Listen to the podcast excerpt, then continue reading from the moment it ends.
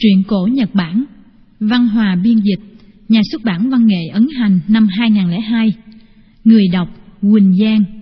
Thư viện sách nói dành cho người mù thực hiện. Những cuộn kinh linh ứng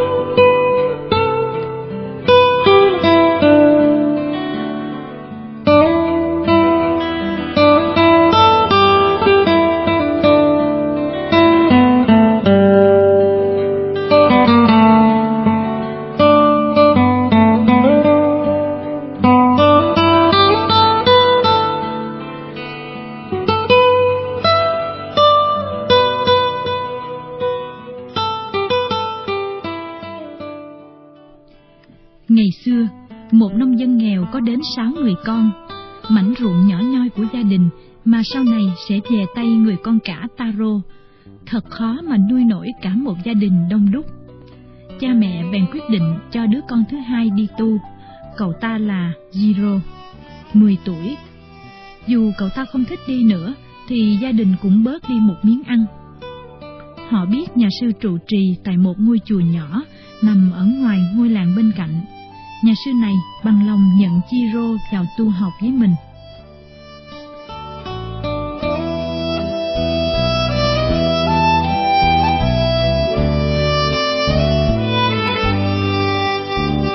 ngôi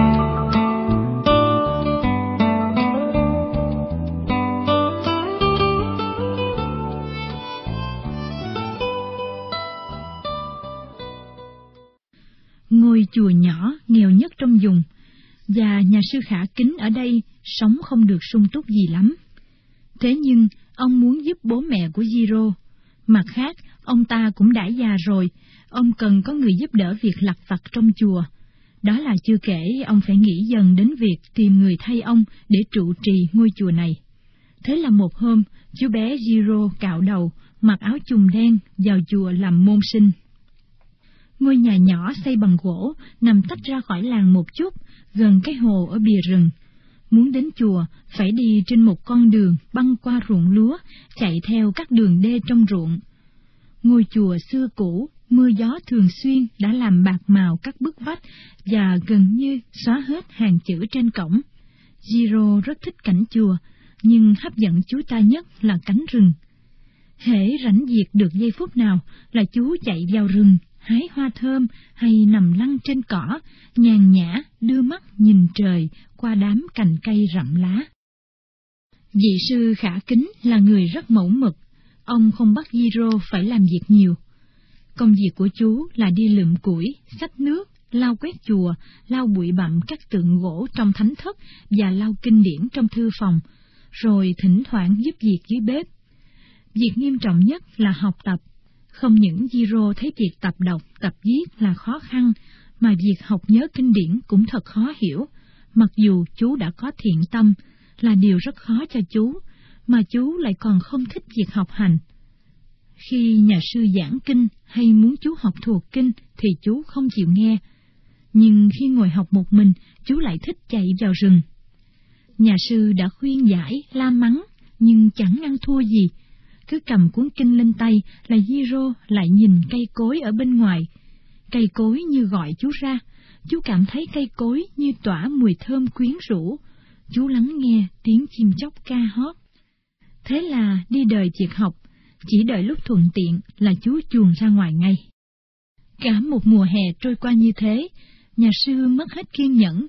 Nhiều lần Giro để quyển kinh trên cỏ, rồi thay vì học, chú chạy vào rừng, Nhà sư chán nản thấy rằng không bao giờ Giro thuộc nổi một câu kinh, cho nên nhân ngày đại lễ cầu phúc sắp đến, ông gọi chú bé lại và nói, Này con, ta rất buồn phải nói cho con rõ điều này. Chắc con sẽ không trở thành nhà sư tốt được đâu, vì một nhà sư mà không biết lễ nghĩa và không thuộc kinh điển thì không ra gì hết, không giúp gì được cho người đời hết, mà chỉ là gánh nặng cho đạo hữu thôi nên ta định trả con về lại cho cha mẹ con, mặc dù làm thế ta rất đau lòng. Vậy con hãy trở về với gia đình đi, kéo mất thì giờ. Quyết định của nhà sư như sét đánh ngang tay Jiro. chú ta chảy nước mắt. Nếu không có việc học chán ngấy này, thì chắc chú rất muốn trở thành tu sĩ. Nhà sư thấy chú bé bị xúc động mạnh cũng thương tình. Ông bèn lấy trong cái rương sơn mài ra bốn cuộn giấy, đưa cho Giro và nói, Ta không biết làm gì được cho con, nhưng để con hiểu là ta không giận, ta cho con bốn cuộn giấy này, trên mỗi cuộn có vẽ hình ngôi chùa này và một đoạn kinh. Đấy là lời Phật dạy. Những cuộn kinh sẽ giúp con khi lo buồn thất vọng. Hãy giữ những cuộn kinh này, và bây giờ thì con hãy đi đi. Giro không dám cãi lời nhà sư. Chú lấy bốn cuộn kinh bỏ vào dưới áo choàng, cúi người cảm ơn nhà sư, rồi nước mắt dầm về, chú bước ra cửa, lấy đôi dép rơm đi về. Lòng quá dao động, Giro nghĩ, cha mẹ sẽ nói gì khi thình lình thấy mình quay về như thế này nhỉ? Nghĩ thế, nước mắt chú lại tuôn ra như mưa. Nhưng vừa đi được vài bước, nghe tiếng lá cây xào xạc, ngửi thấy mùi thơm ngào ngạt của hoa rừng, chú lại quên hết sầu muộn trong lòng. Rồi thay vì đi về nhà, chú chạy vào rừng thân yêu. Vì bây giờ chú có vô số thì giờ để chơi, được mặc sức vào sâu trong rừng, đến những nơi mà trước đây chú chưa bao giờ để chân tới. Giro đuổi bướm thơm, rồi nấp sau bụi cây để nhìn một con thằn lằn nằm phơi nắng trên tảng đá. Chú lắng nghe tiếng chim hót trên cành. Khi cảm thấy đã đến lúc phải tìm đường ra khỏi rừng, vì chú nghĩ chắc trời sắp mưa, thì bỗng nhiên trời tối sầm một cách thật lạ lùng, như thể sắp có giông bão vậy. Tất cả mọi âm thanh quanh chú đột nhiên im lặng hết. Sự thay đổi đột ngột này làm cho chú run sợ. Chú nhìn quanh và khó khăn lắm mới nhận ra được một khoảng trống trong rừng. Chú tự nhủ. Chắc trời đã tối rồi. Ôi, ước gì ta gặp được người nào ở đằng kia. Bỗng chú thấy ở bên kia khoảng trống có một bà già nhỏ nhắn. Bà ta đang khập khiển đi về phía chú. Chắc là bà đã già lắm rồi vì lưng bà khòm quá thấp. Trên đầu, bà đội cái mũ vải rộng, cái váy vá chằng phá đập, quanh lưng thắt sợi dây lưng nhỏ xíu. Bà già nhìn chú, tuyết miệng cười, hai hàm răng súng hết. Bà nói, gặp được cháu ở đây thật may cho ta quá. Trồng cái đầu trọc và cái áo chùng đen cháu mặc, ta biết ngay cháu là một chú tiểu. Trước sau gì rồi cháu cũng thành nhà sư. Ta thì già rồi, chân cẳng yếu, chắc không đi nổi ra tận chùa của nhà sư khả kính ở ngoài làng được. Hôm nay là ngày dỗ đầu của chồng ta, ta muốn nhờ nhà sư khả kính tụng kinh cầu nguyện cho vong linh ông ấy được siêu thoát. Nhưng bây giờ gặp được cháu ở đây, ta nhờ cháu đến tụng kinh cầu nguyện cho vong linh của ông ấy trước bàn thờ tại nhà ta. Chắc cháu không từ chối lời yêu cầu của một bà già khốn khổ như ta chứ. Giro phân dân không biết xử sự ra sao. Chú rất sung sướng thoát khỏi cảnh một mình trơ trọi trong rừng âm u tối tăm như thế này. Nhưng còn việc tụng kinh cầu nguyện thì sao? Chú có nên thưa thật là mình không biết tụng kinh cầu nguyện không? Không thể nói cho bà già hay là chú không biết tụng kinh. Vì nếu có thú thật thì chắc bà ta sẽ nghĩ là chú thoái thác thôi. Cho nên chú bằng lòng chấp nhận đi theo bà qua khoảng trống trong rừng, đến một cái chòi nhỏ. Mà lạ lùng thay là mới trước đây chú không thấy gì cả. Cái chòi rất nhỏ đến nỗi hai người đi vào là đã thấy chật rồi.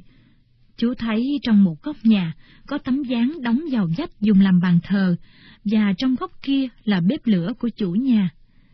Giro quỳ xuống trước bàn thờ.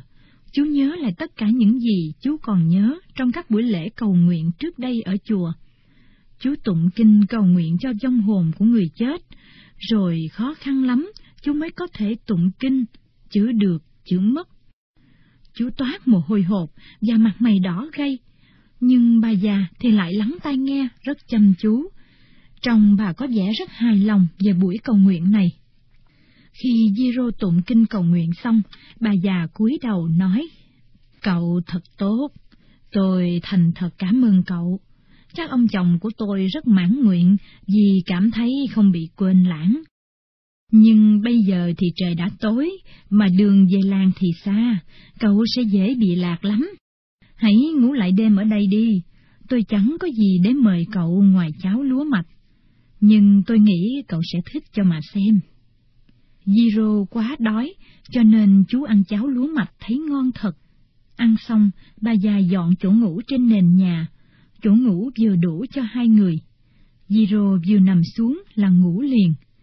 Nhưng chú ngủ không ngon giấc, có lẽ vì chú ăn cháo quá nhiều, cũng có lẽ vì cái chòi thiếu không khí, cho nên dù cố gắng, nhưng chú cứ trăng qua trở lại hoài, thức lại ngủ, ngủ rồi lại thức, cho đến khi bóng thình lình, chú hoàn toàn tỉnh giấc.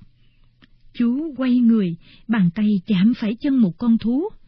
Rõ ràng là chú chạm phải đám lông và những cái vuốt. Nhờ ánh sáng lờ mờ của bếp lửa chiếu ra, chú thấy rõ cái chân. Đúng là cái chân của bà già. Jiro sợ đến nỗi tê liệt cả người, vì chú nghĩ chắc bà già không phải là người, mà có lẽ là một con cáo đã tìm cách kéo chú vào hang để ăn thịt. Chú nghĩ phải tìm cách trốn thoát cho nhanh thôi. Chú cẩn thận từ từ ngồi dậy. Nhưng khi chú định bước qua người bà già, bỗng bà thức dậy hỏi chú. Này cháu, cháu đi đâu trong đêm tối thế này? thứ ba cháu cần ra ngoài. Giro đáp, giọng rất tỉnh táo. Ngoài trời tối tăm, cháu dễ bị lạc hay rơi xuống vực sâu, mà quanh nhà thì có rất nhiều vực, để ta cột cháu vào sợi dây cho cháu khỏi lạc. Bà già cột một sợi dây vào người Giro, rồi để chú ra ngoài. Khi Giro vừa ra ngoài khoảng trống, bà già liền kéo sợi dây và nói lớn. Cháu đừng ở lâu nhé. Dạ, dạ, cháu sẽ vào ngay ạ. À. Giro đáp, vừa lo sợ, nghĩ đến cách để đối phó với tình huống này. Bỗng chú nhớ đến những cuộn kinh mà nhà sư đã cho, có lẽ những cuộn kinh này có thể giúp chú thoát khỏi cảnh nguy hiểm trước mắt. Trong lúc đó, bà già lại kéo sợi dây và gọi chú. Cháu vào đây thưa bà.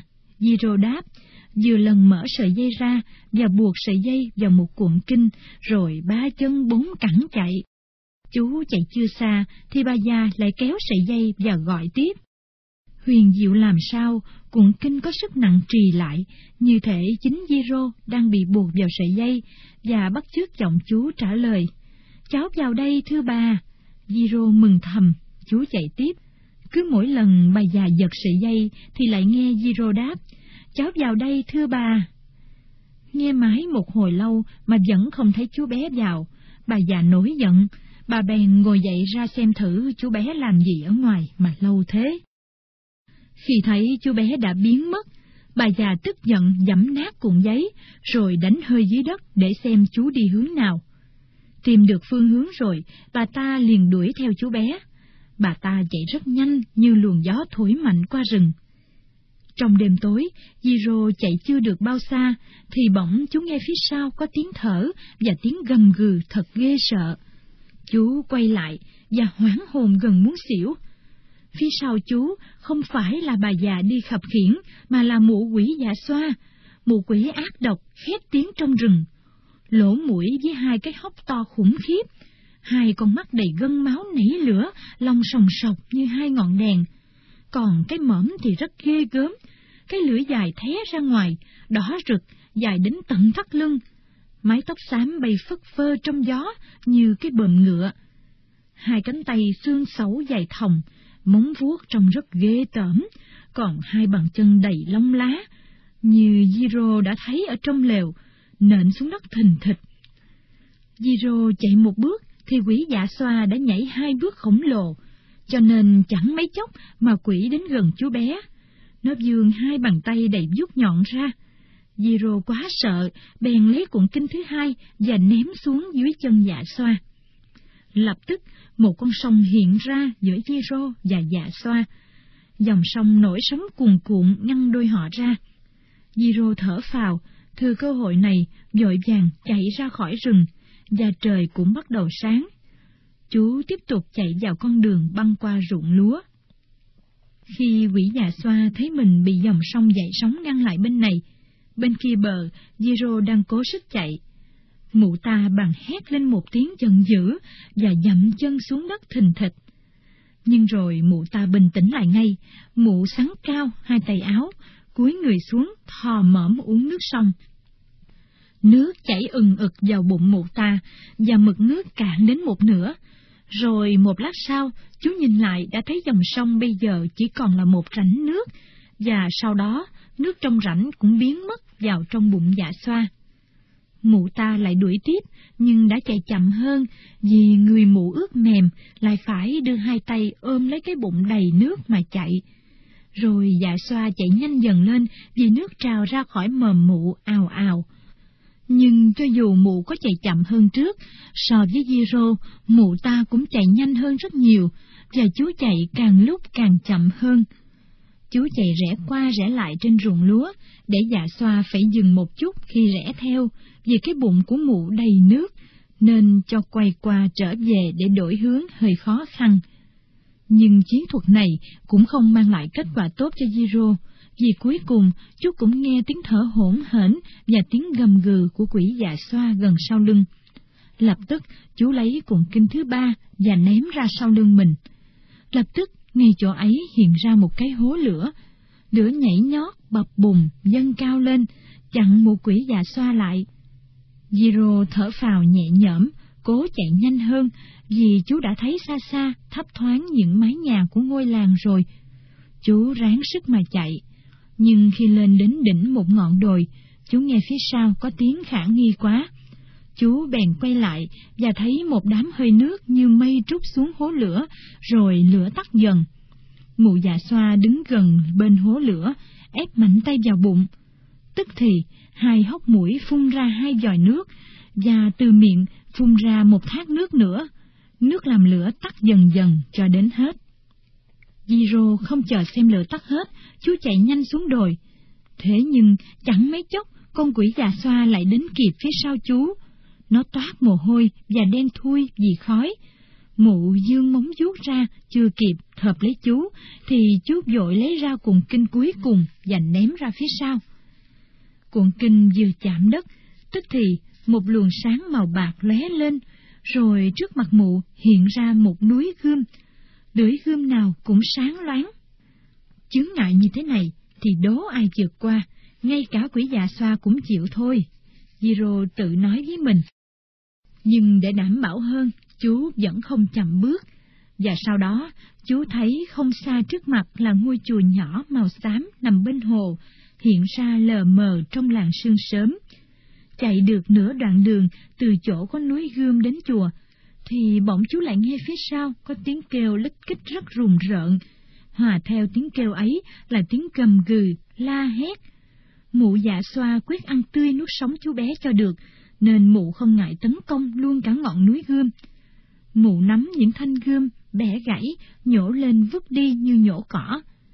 Nhiều lần mụ đứt tay rách thịt, nhưng cuối cùng mụ cũng dọn được một con đường băng qua núi. Trong khi đó, Giro đã đến được bên ngôi chùa mà chú đã từ giả hôm qua. Ngôi chùa đang im lìm say ngủ, chú đắm thình thịch vào cửa chùa, nơi có vị sư già đang ở. Nhưng vị sư già hình như đang ngủ say vì chẳng có động tĩnh gì hết. Trái lại, chú nghe xa xa phía sau có tiếng thở hồng hộc và tiếng gầm gừ của con quỷ dạ xoa. Giro cố sức đấm mạnh vào cửa chùa và la lớn, Thầy ơi, thầy khả kính ơi! Cuối cùng, chú nghe bên trong có tiếng động đậy, rồi có tiếng ngái ngủ hỏi giọng ra. Cái gì thế? Thầy khả kính ơi, thầy, thầy cho con vào với. diro kêu cứu, vừa quay mắt nhìn lui. Trong làng sương mai đang tan dần, quỷ dạ xoa đang dữ dằn đến gần, áo quần sơ sát, tóc tai cháy xém, nhưng cặp mắt đỏ như lửa vẫn rùng rợn và cái lưỡi khổng lồ thêm thuồng vẫn đỏ rực, trông rất gớm ghiếc. Chú nghe nhà sư bên trong ngáp rồi trả lời, Con đấy hả, Giro? Con muốn gì? Không phải hôm qua ta đã cho con về nhà rồi kia mà. Con biết rõ là không thể trở thành sư được kia mà. Con gian thầy, xin thầy tha thứ, mở cửa cho con vào gấp. Quỷ già xoa đuổi theo đến gần con rồi. Giro đáp to, chú sợ quá, sắp mất hết cả tinh thần. Ăn nói gì mà ngốc thế, quỷ già xoa xuất hiện ở vùng phụ cận khi nào? Hãy ngoan mà về nhà đi, ta không cần con đâu. Thưa thầy, thưa thầy khả kính, quỷ đã đến gần rồi, mau lên, cho con vào giới. Giro gian này, chú đứng dán người vào cửa vì cặp mắt đỏ như lửa của dạ xoa đã sáng rực trên bờ hồ rồi. Các móng vuốt sắc nhọn trên chân nó da vào đá sỏi trong sân chùa, nghe lít kích thật rùng rợn. Lời cầu xin khẩn thiết của chú bé đã làm cho nhà sư đổi ý, và ngay khi con quỷ sắp sửa vồ lấy Giro, thì nhà sư đẩy chốt cửa mở ra. Giro nhào vào qua ngưỡng cửa. Cái lưỡi dài của quỷ già xoa thè theo chú. Con quỷ quyết không để cho bất cứ con mồi nào thoát khỏi tay nó. Nhưng nhà sư đã đóng sập cửa lại. Một tiếng thét vang lên thất thanh trong không trung, và quỷ dạ xoa biến mất. Tất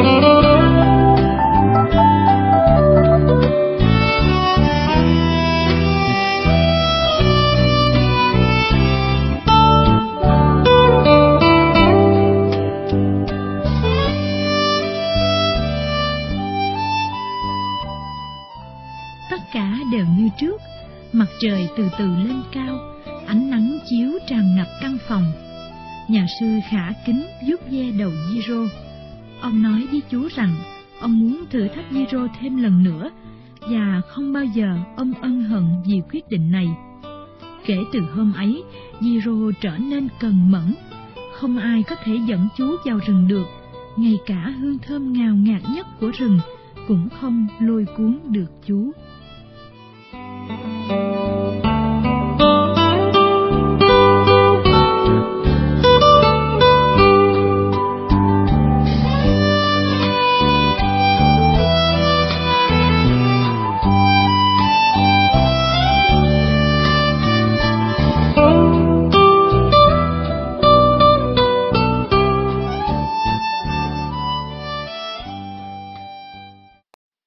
Vị thần của dân nghèo.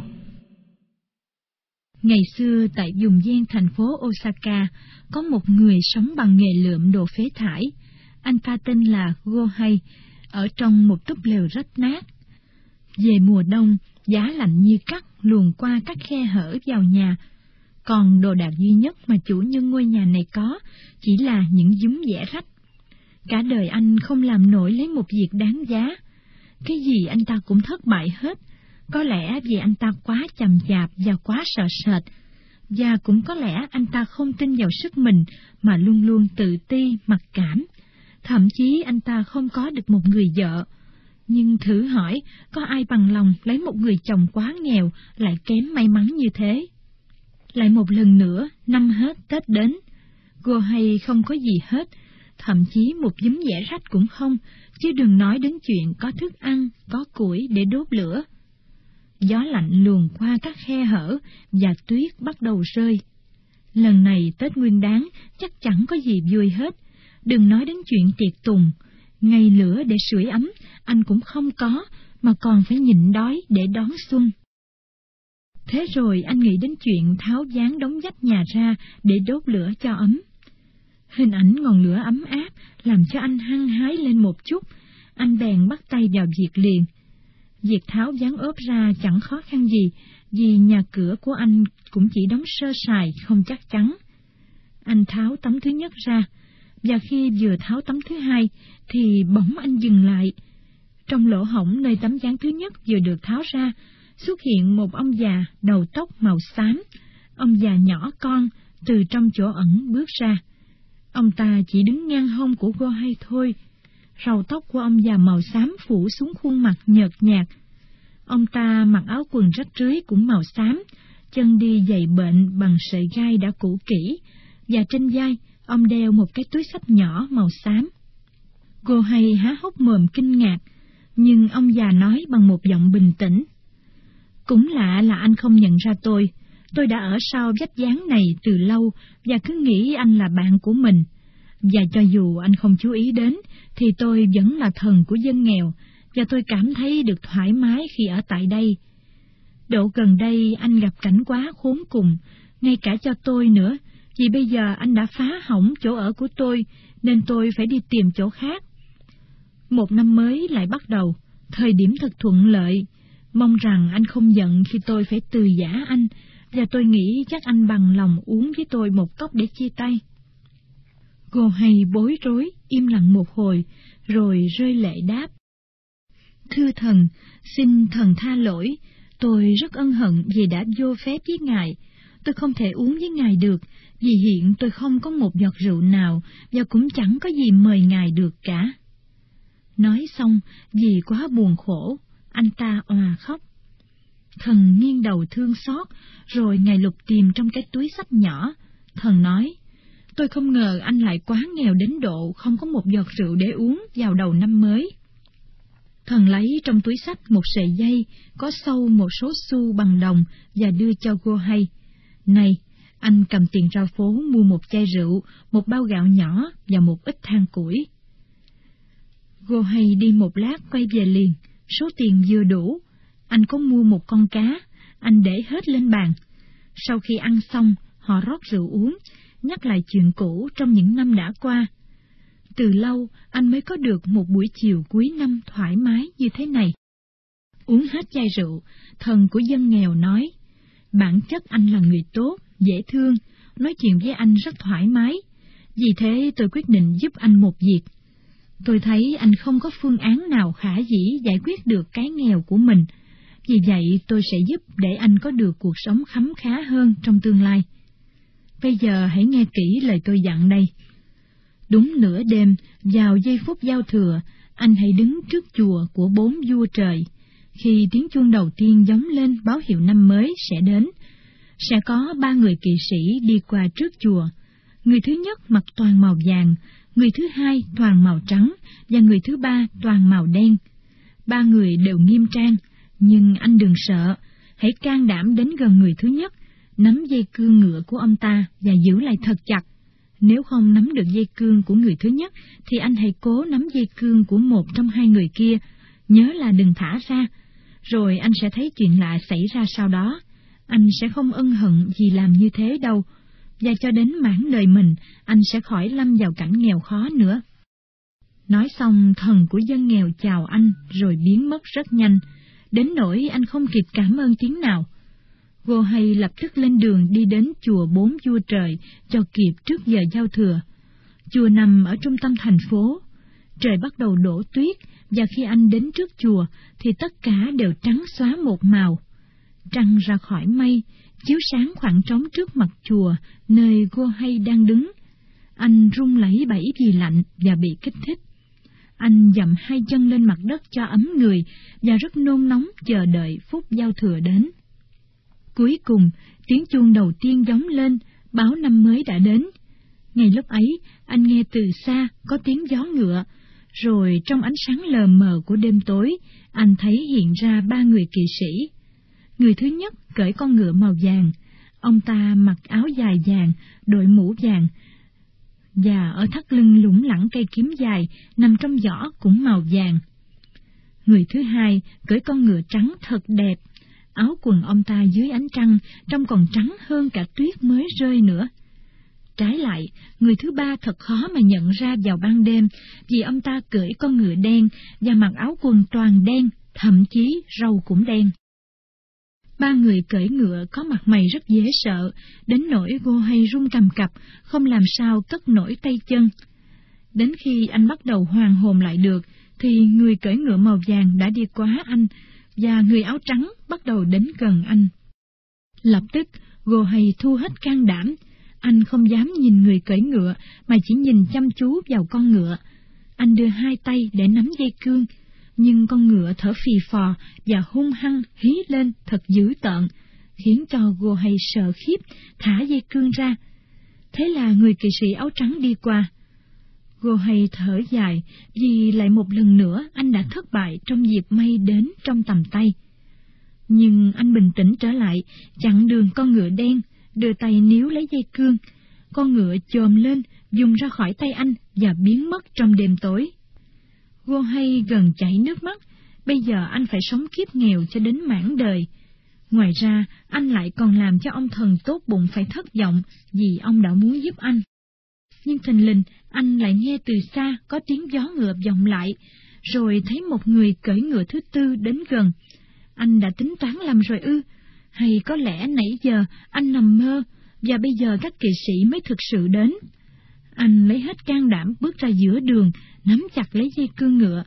Lần này thì con ngựa không chống cự, và khi Gô hay ngước mắt nhìn lên, thì anh thấy con ngựa có màu xám, và người cưỡi ngựa không ai khác hơn là ông thần của dân nghèo. Một lát sau, vị thần của dân nghèo mới nói, Gô hay, Gô hay ơi, thật khó khăn với anh. Tôi đã dặn anh là phải nắm cho được dây cương của một trong ba con ngựa. Đấy là những vị thần tiền bạc. Thần thứ nhất là thần tiền vàng, thần thứ hai là thần tiền bạc, và thần thứ ba là thần tiền đồng.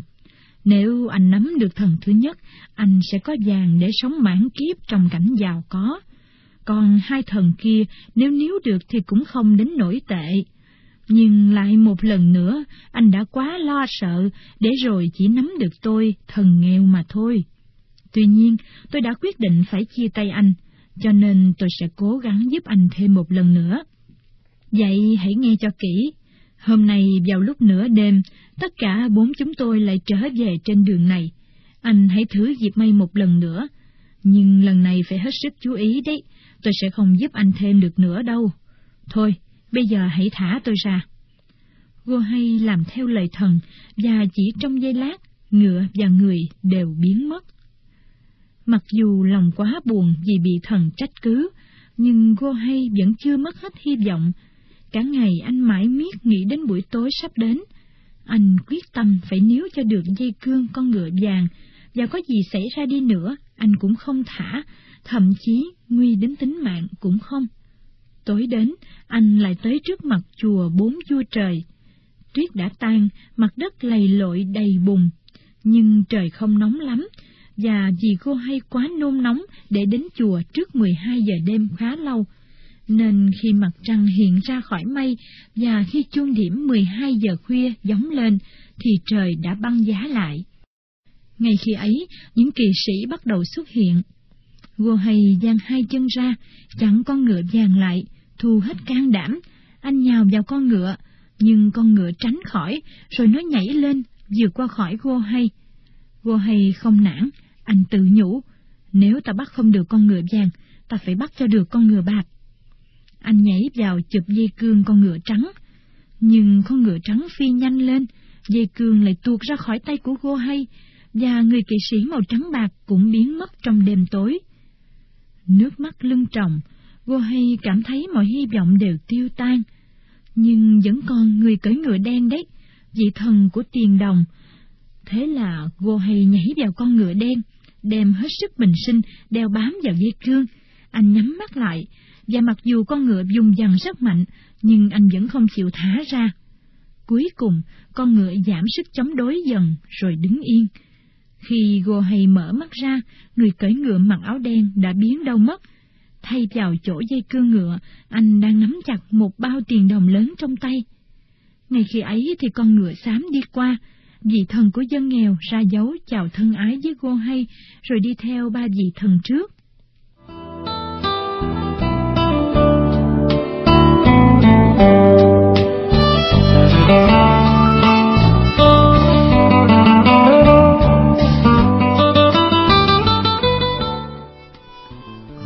Sung sướng về nhà.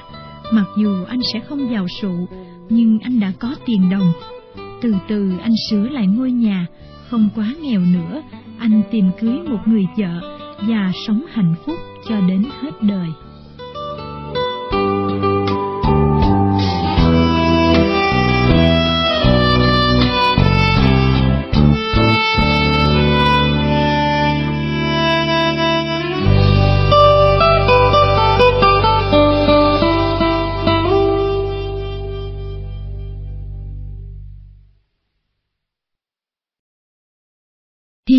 Của mèo Ngày xưa ngày xưa, trong một làng nọ, có một người đàn bà con nhà quý tộc, tính tình rất kiêu căng và độc ác. Mụ ta tuy giàu có, nhưng tâm địa vẫn luôn rây rứt vì ganh tị. Mụ ganh tị với người khác không chỉ về tiền bạc của cải, mà còn cả về sắc đẹp và tuổi trẻ nữa. Thậm chí khi thấy mọi người xung quanh vui vẻ thân thiện với nhau, thì mụ ta cũng đã tức tối giận dữ rồi. Mụ chỉ cần thấy trên khuôn mặt một người nghèo nào đấy nở nụ cười trên môi thôi, là mụ đã dậm chân dậm cẳng, tức tối la lên. Nhìn con quỷ nghèo hèn kia kìa, nó nghèo như thế đấy, mà mọi người lại thích nó. Còn tôi thì sao? Tôi quý phái hơn nó, giàu có hơn nó, thế mà tôi lại khổ sở như thế này. Tại sao lại như thế chứ? Con mụ xấu tính nói liên miên một hồi, rồi tính đến chuyện làm sao giành lấy niềm vui của con người nghèo khổ kia. Trong số tôi tớ của mụ nhà giàu này, có cô gái tên là Yukiko. Cha mẹ cô chết đã lâu, cho nên cô lớn lên trong nhà của mụ nhà giàu, bị đòn roi và nghe chửi mắng suốt ngày. Mặc dù phải chịu đựng nhiều cảnh đau khổ, nhưng cô vẫn giữ được tấm lòng thanh cao, vẫn giữ được tư cách, vẫn bình tĩnh và dễ thương. Sinh vật duy nhất trong nhà mà cô gái thương mến là con mèo đen nhỏ. Con mèo cũng rất thương mến cô. Tối nào, con mèo cũng ngủ trong giường cô gái. Còn ban ngày thì nó luôn luôn quấn quýt bên cô, thường cà lưng vào hai chân cô. Những lúc đó, cô gái thường ẩm con mèo lên, vuốt ve bộ lông mịn màng của nó, để quên đi bao nỗi phiền muộn trong lòng. Cô cảm thấy bớt cô độc hơn, vì ít ra trên cõi đời này cũng có một sinh vật thương yêu cô.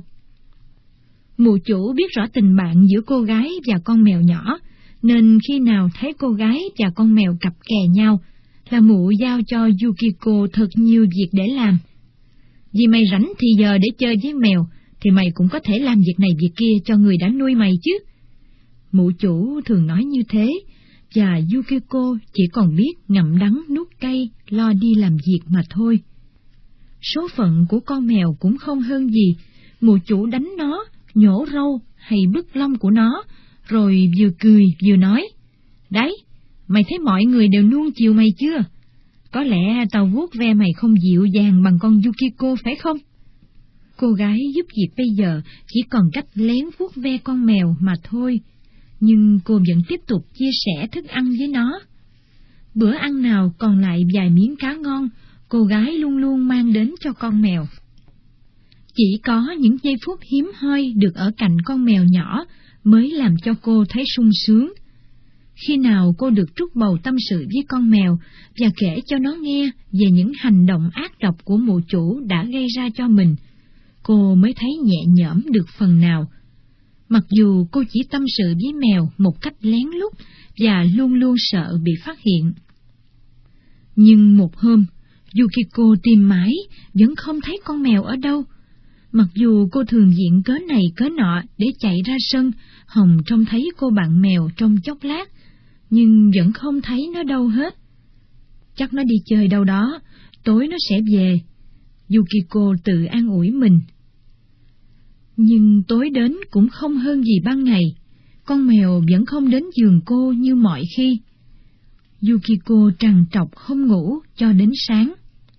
Mỗi khi nghe có tiếng sột soạt là cô lại vùng dậy, vì hy vọng đấy là tiếng con mèo cào cửa.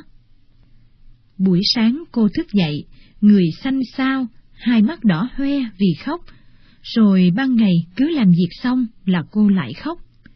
Cô bé Yukiko khóc vì đã mất người bạn duy nhất, không biết chuyện gì sẽ xảy đến cho nó. Người duy nhất sung sướng khi thấy con mèo mất tích là mụ chủ kiêu căng. Nỗi khổ tâm của người tớ gái làm cho mụ chủ hả dạ. Thực ra thì trong thâm tâm, mụ chủ không muốn con mèo phải biến mất như thế. Mỗi lần nhìn khuôn mặt rầu rĩ của cô tớ gái, mụ nói một cách trơ tráo. Đấy, mày thấy chưa? Phần thưởng cho mày đấy. Mày lo săn sóc cho con mèo, đáng ra nó phải biết ơn, thì nó lại bỏ đi không thèm nói với mày một tiếng. Thế mà tao đã tin rằng thế nào nó cũng báo cho mày biết trước, thì ra nó lại chỉ nghĩ đến việc trốn đi. Trên thế gian này, tất cả mọi sinh vật đều xấu hết, người cũng như thú. Vì bản chất bất nghĩa, cho nên mụ cố gieo thêm sầu khổ cho cô gái. Nhưng Yukiko vẫn luôn luôn nhớ đến con mèo nhỏ. Dĩ nhiên là cô không cãi lại chủ, nhưng cô không tin một lời nào của người chủ ác độc này cả, và cô nghĩ bụng. Chắc con mèo của mình đã gặp chuyện gì buồn khổ rồi, mà mình thì không đến giúp nó được vì không biết nó ở đâu. Cả ngày lẫn đêm, lúc nào cô cũng lo lắng cho số phận của người bạn bé nhỏ. Sau một thời gian, bỗng một hôm có một nhà tướng số đi qua làng. Ông ta rất tài tình, không những có thể đoán được chuyện xảy ra trong tương lai, mà còn giải đáp được những vấn đề khó khăn liên quan đến cả hiện tại nữa.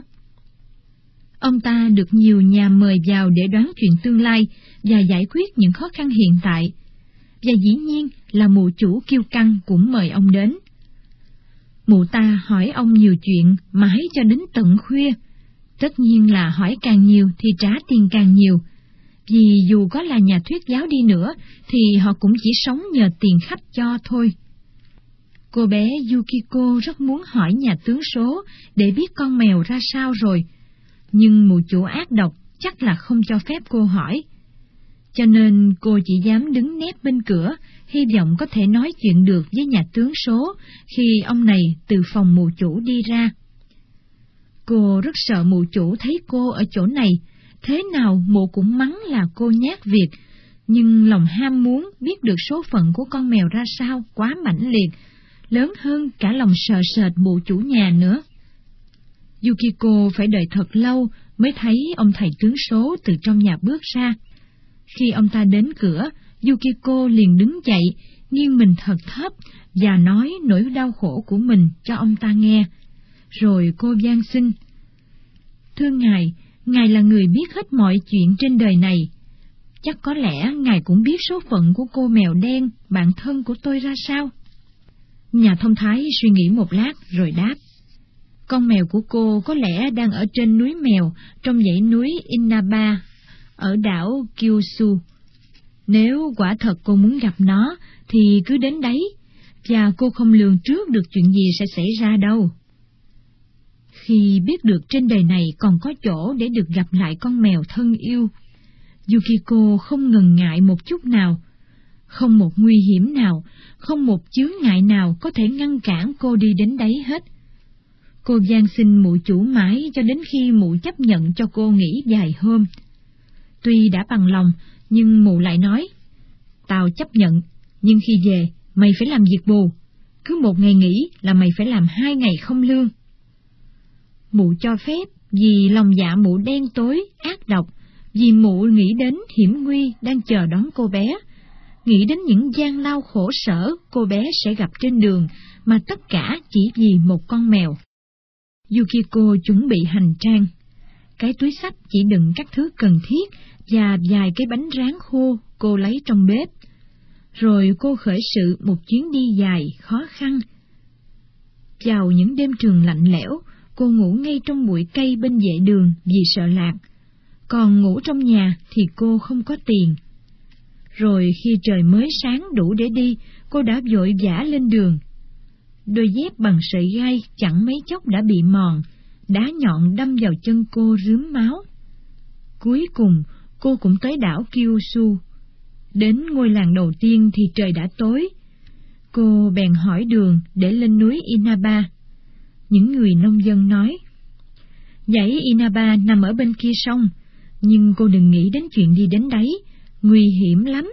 Chỉ có những thợ săn can đảm nhất mới dám qua sông, và nếu đã qua rồi thì không bao giờ họ đi xa bờ và nghỉ lại đêm ở đấy. Núi ấy là dương quốc của mèo, nơi không bao giờ có người đặt chân đến. Yukiko lễ phép cảm ơn những người nông dân đã có lòng tốt khuyên cô và cô từ chối lời đề nghị vào nhà họ nghỉ qua đêm với thái độ rất lễ phép. Thấy mọi người cứ ra sức khuyên không nên đi, cô bèn cương quyết đáp. Tôi sẽ biết cách đề phòng, tôi đã đi hết một nửa thế giới với mục đích duy nhất là vào cho được dương quốc mèo kia mà. Mọi người thấy cô cương quyết như thế nên họ đành để cho cô đi. Họ nói, chúng tôi chỉ báo trước cho cô biết mọi nguy hiểm sẽ xảy ra thôi. còn nếu cô không muốn nghe thì đấy là quyền của cô. Ra khỏi làng, Yukiko theo hướng đến bờ sông, rồi cô tìm một chỗ nước cạn để lội qua. Bên kia sông, một cánh rừng rậm trải dài theo sườn núi. Yukiko thu hết can đảm đi vào khu rừng âm u. Cô can đảm bước đi, luôn luôn nhìn ra phía sau, nhưng tất cả đều yên lặng, không một cành cây dao động. Con đường bỗng trở thành dốc cao, vì đã đi nhiều ngày nên Yukiko cảm thấy mệt. Cô tính đến chuyện đêm nay phải ngủ giữa rừng, thì bỗng nhiên cây mở lối ra, một khoảng trống xuất hiện trước mặt cô, và trên khoảng trống có những mái nhà lấp lánh. Chắc là có những người giàu sinh sống ở đây rồi, tất cả trong sạch sẽ và nhà cửa xây cất đẹp quá. Cô đến gần hàng rào, cất tiếng gọi. Một lát sau, một cô gái mảnh khảnh trong nhà bước ra, nghiêng nhẹ người chào Yukiko, rồi hỏi cô muốn gì. Tôi là đầy tớ Yukiko, cô gái đáp. Tôi chỉ có một người bạn duy nhất, một con mèo đen, nhưng nó bỗng biến mất. Tôi khóc thật nhiều, rồi một hôm, có một nhà tướng số khuyên tôi nên đến dãy núi Inaba nằm trong đảo Kyushu mà tìm. Tôi đã đi nhiều ngày, hôm nay mới đến được đảo, nhưng tôi quá yếu, không thể đi tiếp được nữa. Cô làm ơn cho tôi ngủ nhờ đêm nay để sáng mai leo lên núi mèo được không? Tôi sẽ không làm rộn trong nhà đâu. Cô gái lắng nghe, mỉm cười dễ thương, rồi nghiêng người chào và đáp. Vậy cô đến đây để nộp mạng sao? Nghe vậy, Yukiko hoảng sợ, cô muốn chạy trốn. Nhưng từ ngôi nhà bên cạnh, một bà già nhỏ thó, lưng gù bước ra, cất tiếng la mắng cô gái, rồi đuổi cô ta vào. Xin cô tha lỗi cho, có lẽ nó đã ăn nói bất kính với cô. Bà già nói với Yukiko, vừa nghiêng người thật thấp để chào cô. Nó không biết cách xử sự cho khéo léo, tất cả những lời dạy bảo của tôi thật vô ích. Có lẽ nó đã nói chuyện tầm bậy tầm bạ rồi, vì tôi thấy mặt cô xanh mét. Xin cô đừng giận, nó không biết cách tiếp khách. Nào cô gái, hãy cho tôi biết điều gì đã dẫn cô tới đây. Lời lẽ dễ thương của bà già làm Yukiko yên tâm. Cô lấy lại bình tĩnh và kể hết chuyện của mình cho bà nghe. Bà già lắng nghe rồi mỉm cười với Yukiko, bà nói. Vậy mời cô vào, nghỉ lại nhà chúng tôi để lấy lại sức. Cô đừng sợ gì hết, cô đã đi một chặng đường dài để mà... Những tiếng sau cùng Yukiko không nghe gì hết. Bà già tiếp tục nói lẩm bẩm một mình, nhưng vẫn không ngớt cười. Vừa cúi chào nhiều lần, bà ta dẫn cô gái vào nhà và chuẩn bị nước tắm cho cô. Tắm xong, bà đưa Yukiko vào một căn phòng sạch sẽ, mát mẻ, rồi lại cười tươi cho cô an tâm. Sau đó bà ta nói đi lấy thức ăn cho cô và đi ra. Yukiko ngồi xuống chiếu, quan sát căn phòng. Vừa tắm xong cô cảm thấy khỏe khoắn cả người. Một lát sau cô tự nhủ. Ngôi nhà kỳ lạ thật, có nhiều phòng quá, nhiều góc và nhiều ngóc ngách, mà tất cả lại sạch sẽ ngăn nắp. Chắc chủ nhà nuôi nhiều tôi tớ lắm, và chắc mọi người đều ở đây hết. Nhưng họ đâu rồi, mình chẳng thấy ai hết, và lại quá yên tĩnh nữa. Quả là một sự yên lặng đáng lo. Bỗng Yukiko có cảm giác như nghe có tiếng người nói ở phòng bên cạnh. Cô thấy hiếu kỳ, bèn lặng lẽ đứng dậy, đến hé cửa ra một tí. Trong phòng bên cạnh, cả hai cô gái rất đẹp đang nằm trên chiếu. Tóc họ bới cao thật cầu kỳ, kẹp tóc toàn bằng ngà voi chạm trổ rất đẹp. Mặt mày họ đều trắng trẻo, da lắng lẫy, lông mày xinh xắn, mắt đen. Họ mặc kimono thật tuyệt, may bằng lụa dày. Dưới lớp áo hằng lên thân hình uyển chuyển duyên dáng của tuổi thanh xuân. Hai người nói chuyện nho nhỏ với nhau, giọng nói rất dịu dàng đến nỗi cô có cảm tưởng như nghe tiếng mèo gừ gừ. Yukiko đóng cửa rồi lại mở hé hé lần thứ hai. Cô vẫn thấy hai thiếu nữ xinh đẹp ngồi đấy. Họ đang quỳ trước tấm gương và trang điểm. Yukiko nhẹ nhàng đóng cửa và quay lại ngồi vào chỗ cũ. Không khí im lặng nặng nề quá, ước gì có người mà nói chuyện cho vui nhỉ? Một lát sau cô lại đứng lên, đến dán tay vào cánh cửa hồi nãy, hy vọng sẽ nghe được hai cô gái nói với nhau những gì.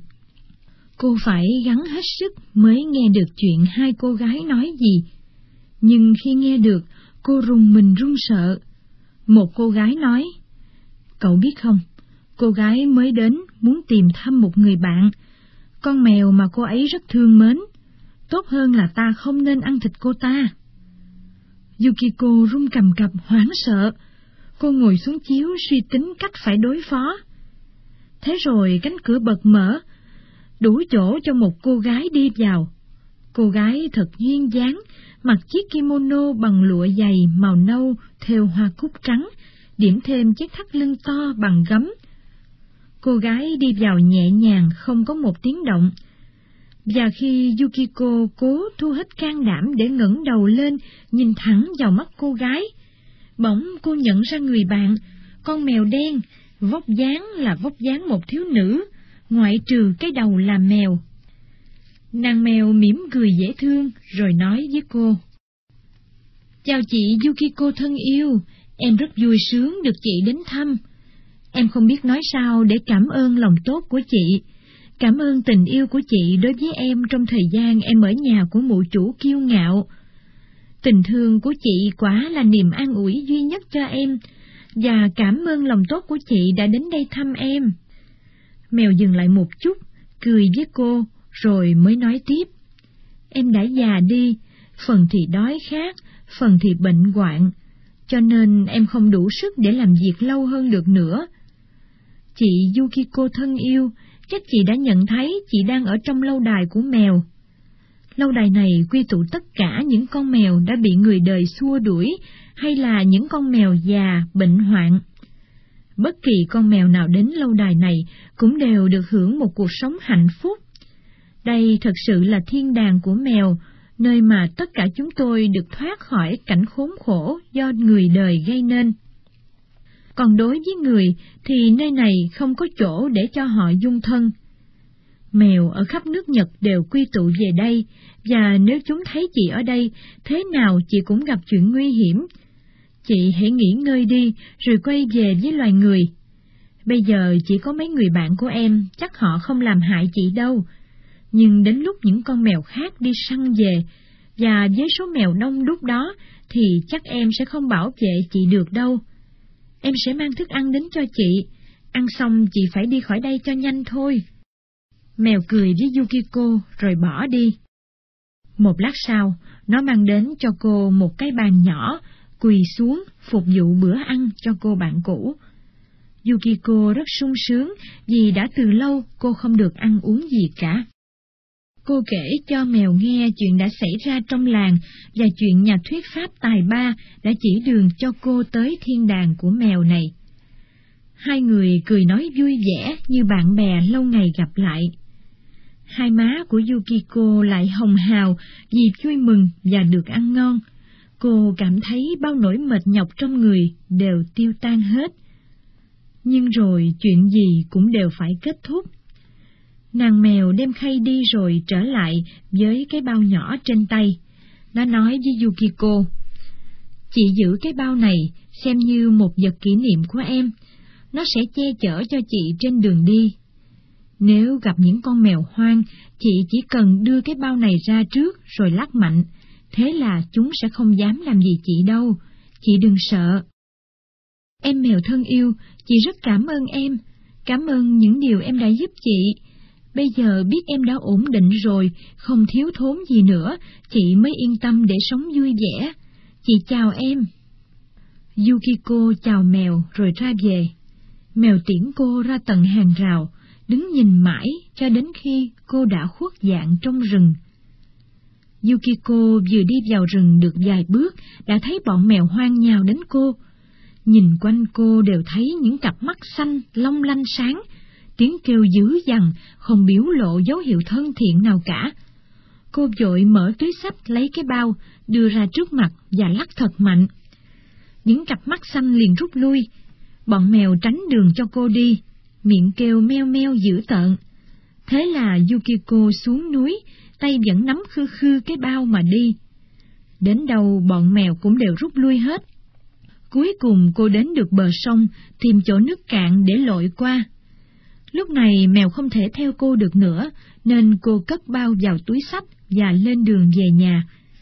Cô dội đi nhanh chân vì cứ một ngày nghỉ cô phải làm hai ngày không lương cho mụ chủ kiêu căng. Mụ chủ quá đổi kinh ngạc khi thấy cô trở về. Thế không ai ăn thịt mày dọc đường sao? Còn con mèo chí tình của mày đã nói gì? Yukiko bèn kể cho mụ chủ kiêu căng nghe chuyện đã xảy ra. Cô miêu tả cảnh đoàn lâu đài sạch sẽ và ngăn nắp, nói đến những cô gái đẹp, và nhất là nói đến người bạn thân của mình. Sau cùng cô lấy ra cái bao mèo đen cho, mở bao ngay trước mặt mụ chủ kiêu ngạo. Cả hai hết sức ngạc nhiên khi Yukiko lấy từ trong bao ra tấm hình một con chó lớn nhe răng nhọn quắc trông rất đáng sợ. Con chó ôm trong hai chân mười đồng tiền vàng thật. Yukiko quá đổi vui mừng. Nhiều tiền quá, cô không còn là cô gái mồ côi nghèo nàn phải chịu đựng tính khí thất thường và ác độc của mụ chủ kiêu căng nữa.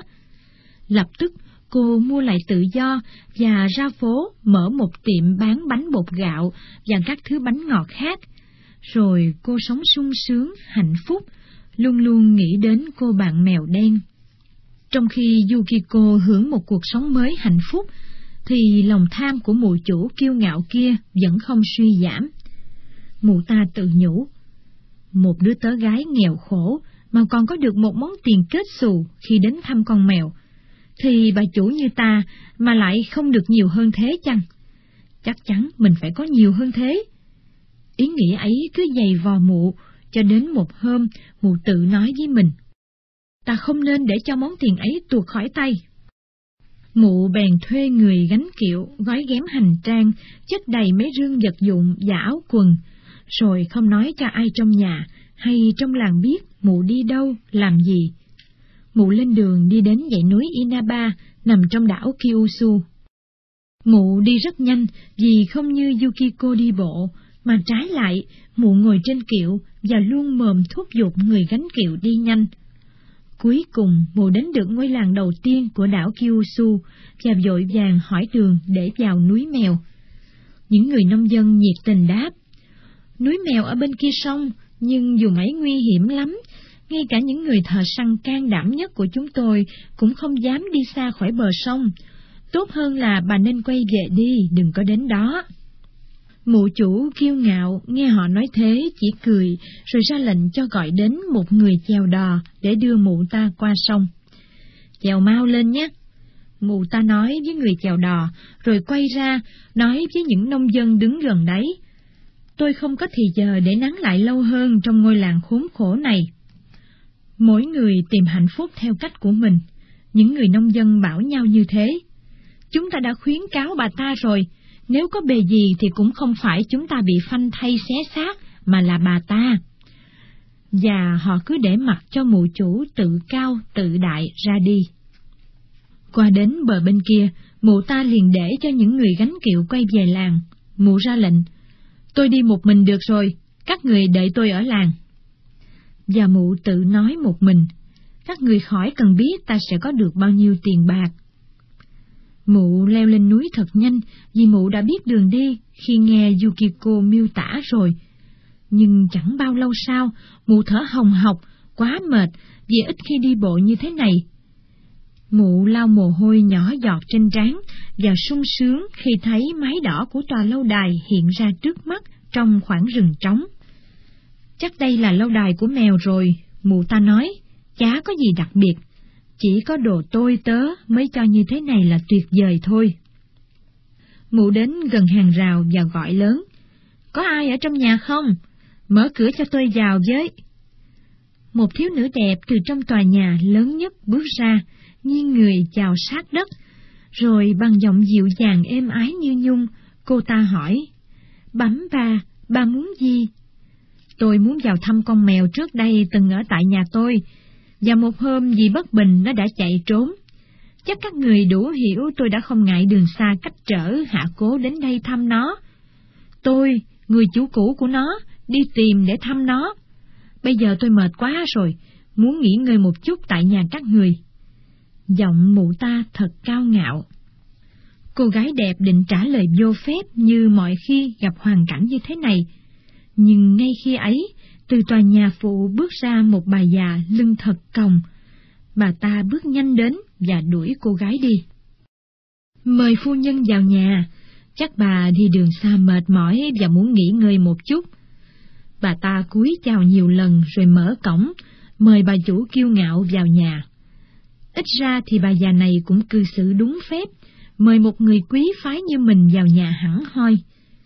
Mụ đàn bà kiêu ngạo nhủ thầm, vừa đi theo bà già vào nhà. Bà già liền ra lệnh chuẩn bị nước tắm, rồi sau đó dẫn mụ ta vào một căn phòng thật đẹp, có trải chiếu dày dặn, dùng làm giường ngủ rất êm ái. Tôi đói rồi, mụ ta kiêu ngạo nói, giọng ra lệnh. Có ngay, có ngay, xin bà chui lòng đợi cho một chút. Bà già đáp. Và quả vậy, một lát sau, một cô gái giúp việc mang đến cái khay với thức ăn rất ngon lành. Mụ chủ kiêu ngạo liền ăn ngấu nghiến vì quá đói, và cũng vì không quen đi bộ nhiều, nên mụ ta quá mệt. Ăn xong là mụ lăn đùng ra ngủ. Có bao giờ mụ ta đi bộ nhiều như hôm nay đâu. Nhưng đến nửa đêm, mụ bỗng thức dậy vì có tiếng cào rất lạ lùng. Mụ bèn ngồi dậy, nhìn quanh để xem tiếng cào kỳ lạ ấy xuất phát từ đâu. Qua khe hở của cánh cửa, mụ thấy có tia sáng. Mụ ta đứng lên, ra mở cửa. Mụ thấy ở trong phòng bên cạnh có hai con mèo vằn đang nằm trên chiếu dậy, những cặp mắt sáng quắc trông rất dữ tợn. Mụ chủ vội vàng đóng cửa lại, rồi rón rén đi về phía cánh cửa thông với phòng thứ hai bên cạnh. Mụ ta mở cửa và lại thấy hai con mèo khác, hai con mèo có lông lớn đớm. Mụ chủ kiêu ngạo sợ quá, mụ nghĩ, Yukiko nói với mình là chỉ có những nàng thiếu nữ xinh đẹp nằm ngủ trong các phòng này thôi kia mà. Thế mà bây giờ mình lại chỉ thấy những con mèo khổng lồ kinh khủng như thế này. Ngay lúc ấy, cánh cửa mở ra và con mèo đen của mụ đi vào. Mụ chủ kiêu ngạo quá giận dữ, sẵn giọng nói, bây giờ mày mới vác mạng tới à? Tao không ưa chỗ này chút nào hết, đưa cho tao cái túi nhỏ đựng tiền vàng, rồi dắt tao ra khỏi đây mau. Nghe mụ ta nói những lời như thế, mèo đen thấy mụ chủ nhà cũ chẳng thay đổi tính tình chút nào hết. Nó nhìn trừng trừng vào mặt mụ chủ, ánh mắt dữ tợn, rồi kêu meo meo thật lớn. Chỉ trong nháy mắt, những con mèo khổng lồ xuất hiện quanh mụ, rồi chúng xé xác mụ chủ kiêu ngạo ra. Cây dẻ trả ơn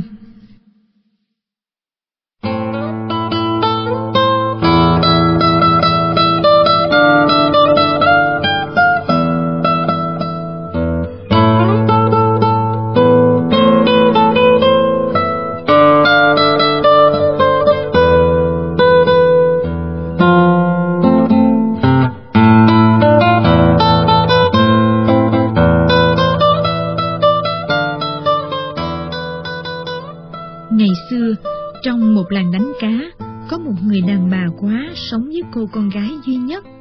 Hai mẹ con mới đến làng này cách đây mấy năm thôi. Khi người chồng chưa mất thì cả gia đình sống hạnh phúc trong cảnh sung túc. Người chồng nguyên là một thương gia ở trên phố, nhưng ai ngờ được hạnh phúc ở đời mong manh ra sao.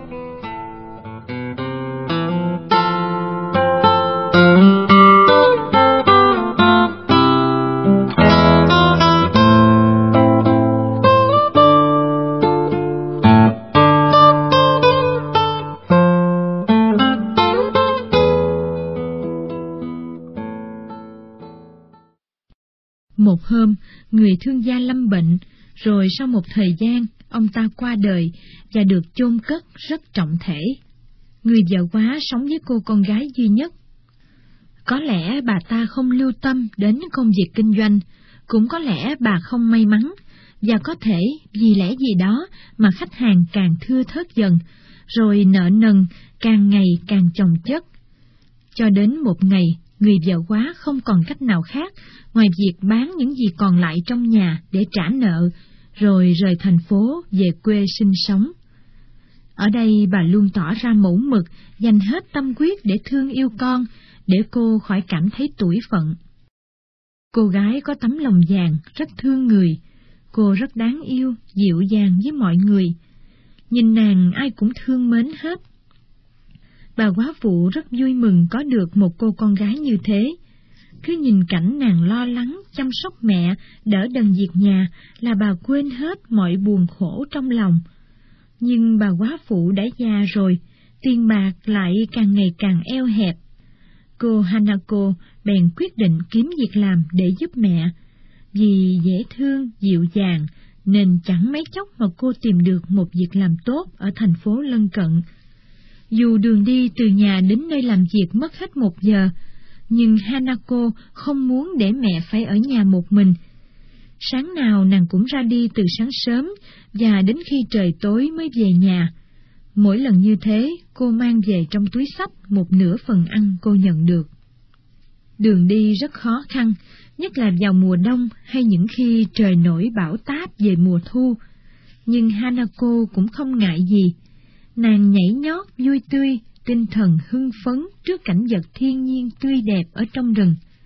Hanako thuộc lòng từng tổ chim, nhớ từng đóa hoa mới nở trong rừng. Nhưng nàng đặc biệt quan tâm nhất đến cây dẻ khổng lồ, cây có tán lá tỏa rộng, nằm ở giữa đường từ thành phố về làng. Thân cây dương cao, cho nên đi từ xa, Hanako đã thấy nó rồi, và nàng chào cây từ xa, vì nhờ cây dẻ này mà nàng biết mình đã đi được nửa đường. Nhưng chẳng bao lâu sau, nàng càng gắn bó với cây hơn.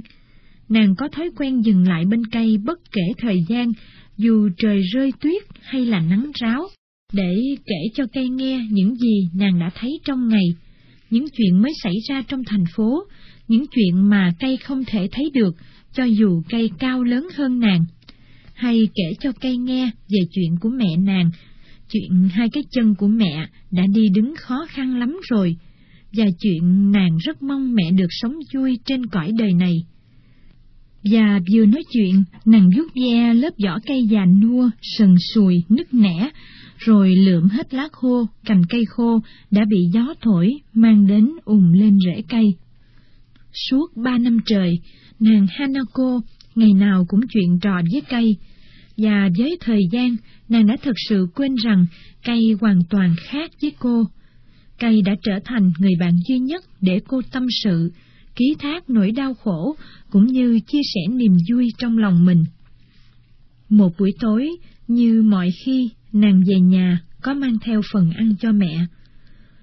Hôm ấy do bận công việc phải về muộn, cho nên nàng dội đi nhanh chân để mẹ nàng ăn cho đúng giờ và khỏi lo lắng. Từ xa, nàng đã tìm cái cây để xác định điểm giữa của đoạn đường, dù lần này nàng không có thì giờ để nói chuyện với cây. Nhưng nàng cũng có thể dừng lại một lát để vuốt ve cây. Lòng nàng vui mừng vì sắp gặp được người bạn thân, đến nỗi không nhận thấy mây đen đã kéo ùm ùm khắp cả bầu trời. Khi những giọt nước mưa đầu tiên rơi xuống, thì nàng cũng vừa kịp đến bên gốc cây để núp dưới tàn lá dày rậm rạp.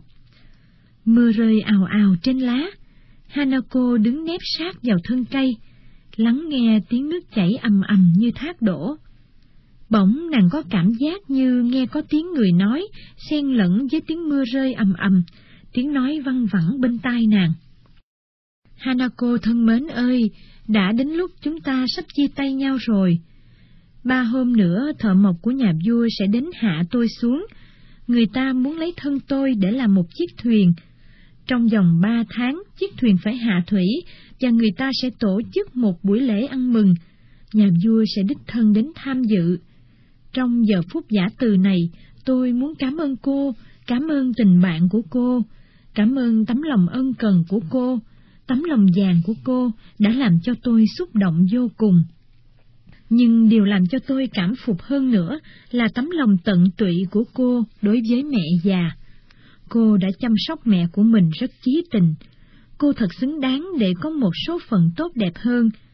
Và vì khả năng tôi có thể giúp cô đạt được số phận tốt đẹp ấy. Cho nên xin hãy lắng nghe tôi nói cho kỹ nhé. Khi người quản lý ra lệnh hạ thủy chiếc thuyền, thì không có một sức mạnh nào trên đời có thể làm cho thuyền di chuyển được. Cuối cùng, nhà vua sẽ hứa khen tặng hậu hĩnh cho ai đẩy được chiếc thuyền xuống nước, nhưng cũng chẳng có ai lây chuyển được, chỉ khi nào cô đến gần tôi và nói nhỏ, tôi đây, Hanako đây, tôi đã đến với bạn đây, thì khi ấy chiếc thuyền mới nhẹ nhàng trượt xuống nước thôi. Xin giả biệt Hanako thân yêu, mong cô mãi mãi dễ thương và tốt bụng. Cây vừa nói xong thì mưa ngừng rơi và bầu trời trong sáng trở lại. Quá đổi ngạc nhiên, Hanako nhủ thầm, chắc mình nằm mơ rồi, làm sao cây biết nói, cho dù cây này là bạn thân của mình. Rồi nàng âu yếm vuốt ve thân cây, lấy cái túi sách và vội vàng chạy về nhà. Tối hôm sau, nàng lại dừng bên cây. Bạn biết không, nàng vừa thở hổn hển vừa nói với cây, hôm qua mình đã mơ thấy ác mộng, mình mơ thấy người ta sắp hạ bạn xuống, mình tin chắc sẽ không bao giờ xảy ra chuyện đó. Nếu có chuyện đó thì mình sẽ lấy ai để chuyện trò. Nhưng vào ngày thứ ba, khi Hanako trở về nhà, nàng cố nhìn để tìm bạn từ xa, nhưng dòm cao rậm của cây đã biến mất. Nàng run sợ, dội đi nhanh, nhưng những điều cây báo trước cho nàng hay đã xảy đến. Ở chỗ thân cây kiêu hãnh dương lên, thợ mộc đang chặt đứt những cành cuối cùng trên thân cây khổng lồ đã bị hạ xuống. Hanako buồn bã, vuốt ve vỏ cây lần cuối, rồi chậm chậm quay về nhà. Tối hôm đó, trong nhà vắng tiếng ca hát vui tươi, Hanako lặng lẽ giúp mẹ ăn cơm, lòng không ngớt nghĩ đến cây dẻ khốn khổ. Từ nay con đường qua rừng sẽ buồn biết bao vì không còn có bạn hiền nữa. Tất cả những gì cây nói trước bây giờ đều đã xảy ra.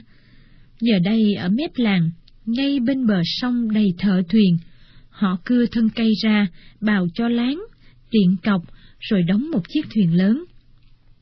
Ba tháng trôi qua, cạnh bờ nước hiện ra một chiếc thuyền xinh đẹp, thơm mùi gỗ, nằm lấp lánh dưới ánh mặt trời.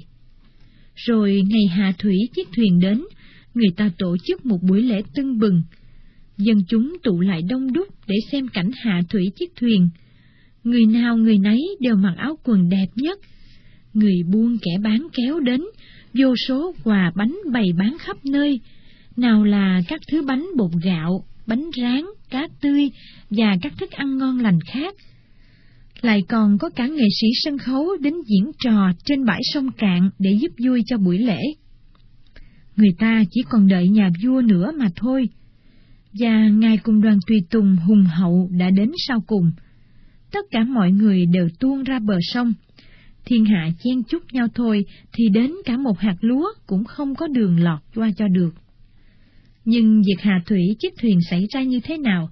Tất cả thợ thuyền ra sức đẩy chiếc thuyền, khẽ đẩy, người lôi, dây kéo căng ra kêu răng rắc. Thế mà chiếc thuyền vẫn trơ như đá, vững như đồng. Làm ra một chiếc thuyền đẹp đẽ như thế này mà không hạ thủy được, thì thử hỏi dùng nó vào việc gì chứ? Người quản lý tái mét vì lo sợ. Nhục nhã làm sao? Có cả nhà vua chứng kiến nữa. Mặc dù ông ta đã hết sức hò hét, la mắng, khuyến khích thợ thuyền ra sức đẩy, nhưng nó vẫn nằm y ra đấy. Chiếc thuyền vẫn không nhúc nhích một tí nào. Khách đến xem cũng xuống đẩy giúp một tay, nhưng vẫn vô ích. Cuối cùng, nhà vua phải tuyên bố rằng Ngài sẽ khen thưởng hậu hỷ cho những ai phá được bùa phép trù yếm nơi chiếc thuyền, để nó chịu xuống nước. Khắp đất nước những người nổi tiếng có tài trừ tà ma quỷ quái đều đáp ứng lời hiệu triệu của nhà vua. Nhưng cũng chịu thôi, thậm chí cả các nhà sư thông thái, các bậc cao tay ấn cũng đành bó tay. Người nào cũng ra sức thử tài, nhưng không ai thành công hết. Chiếc thuyền vẫn nằm ì trên bãi, tỏa mùi gỗ thơm tho và lấp lánh dưới ánh mặt trời. Không ai có thể làm cho nó trượt xuống nước được. Hanako đứng trong đám dân làng, nàng nhìn cảnh xảy ra, suy nghĩ xem có nên nghe lời khuyên của cây dẻ không. Nhưng đã có nhiều người trổ tài thử sức rồi kia mà. Nếu nàng muốn thử sức thì thế nào cũng bị người ta nhạo bán mà thôi. Mà biết đâu nhỉ, biết đâu câu chuyện cây dẻ nói với nàng vào cái ngày xa xưa ấy lại là chuyện thật chứ không phải mộng mị gì hết. Giả lại khi nhớ đến lời cây nói với nàng hôm ấy, nàng thấy những lời cây nói đều đã xảy ra đúng với sự thật. Cho nên nàng thu hết can đảm, bước ra khoảng trống trước mũi chiếc thuyền, cúi người chào thật thấp, rồi nói lớn. Nếu quý ngài cho phép, tôi sẽ cố thử làm vô hiệu hóa bùa phép đã ám vào chiếc thuyền này. Những điều nàng lo sợ đã xảy đến, mọi người đều ồ lên nhạo báng nàng, nhất là những người đã trổ tài để tìm vận may, những người có sức vóc và những thầy tu quỷ quyệt. Một cô gái yếu đuối như thế kia mà lại định chơi trội hơn những người tài ba khác ư. Họ la lên, hãy về nhà đi, cô bé ơi, đừng nghĩ đến chuyện vá trời lấp biển, cô chỉ làm trở ngại công việc của người ta mà thôi. Nhưng có một số người có mặt hôm ấy lại lên tiếng ủng hộ nàng. Cô Hanako đấy, cứ để cho cô ấy thử sức đi, cô ấy tốt và dễ thương lắm, cô ấy không làm chuyện gì bậy bạ đâu, biết đâu cô ta có thể làm cho chiếc thuyền hạ thủy được.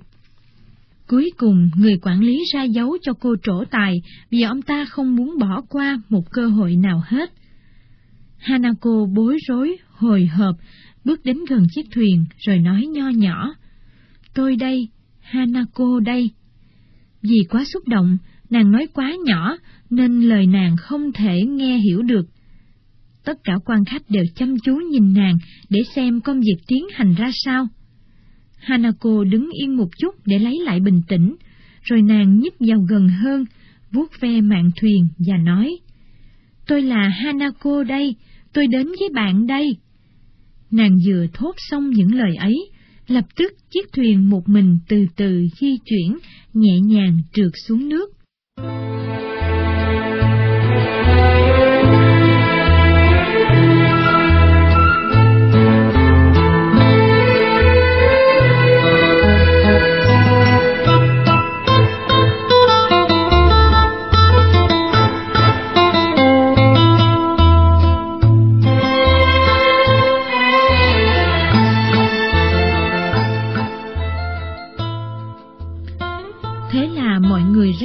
Vui sướng tất cả đều khâm phục Hanako.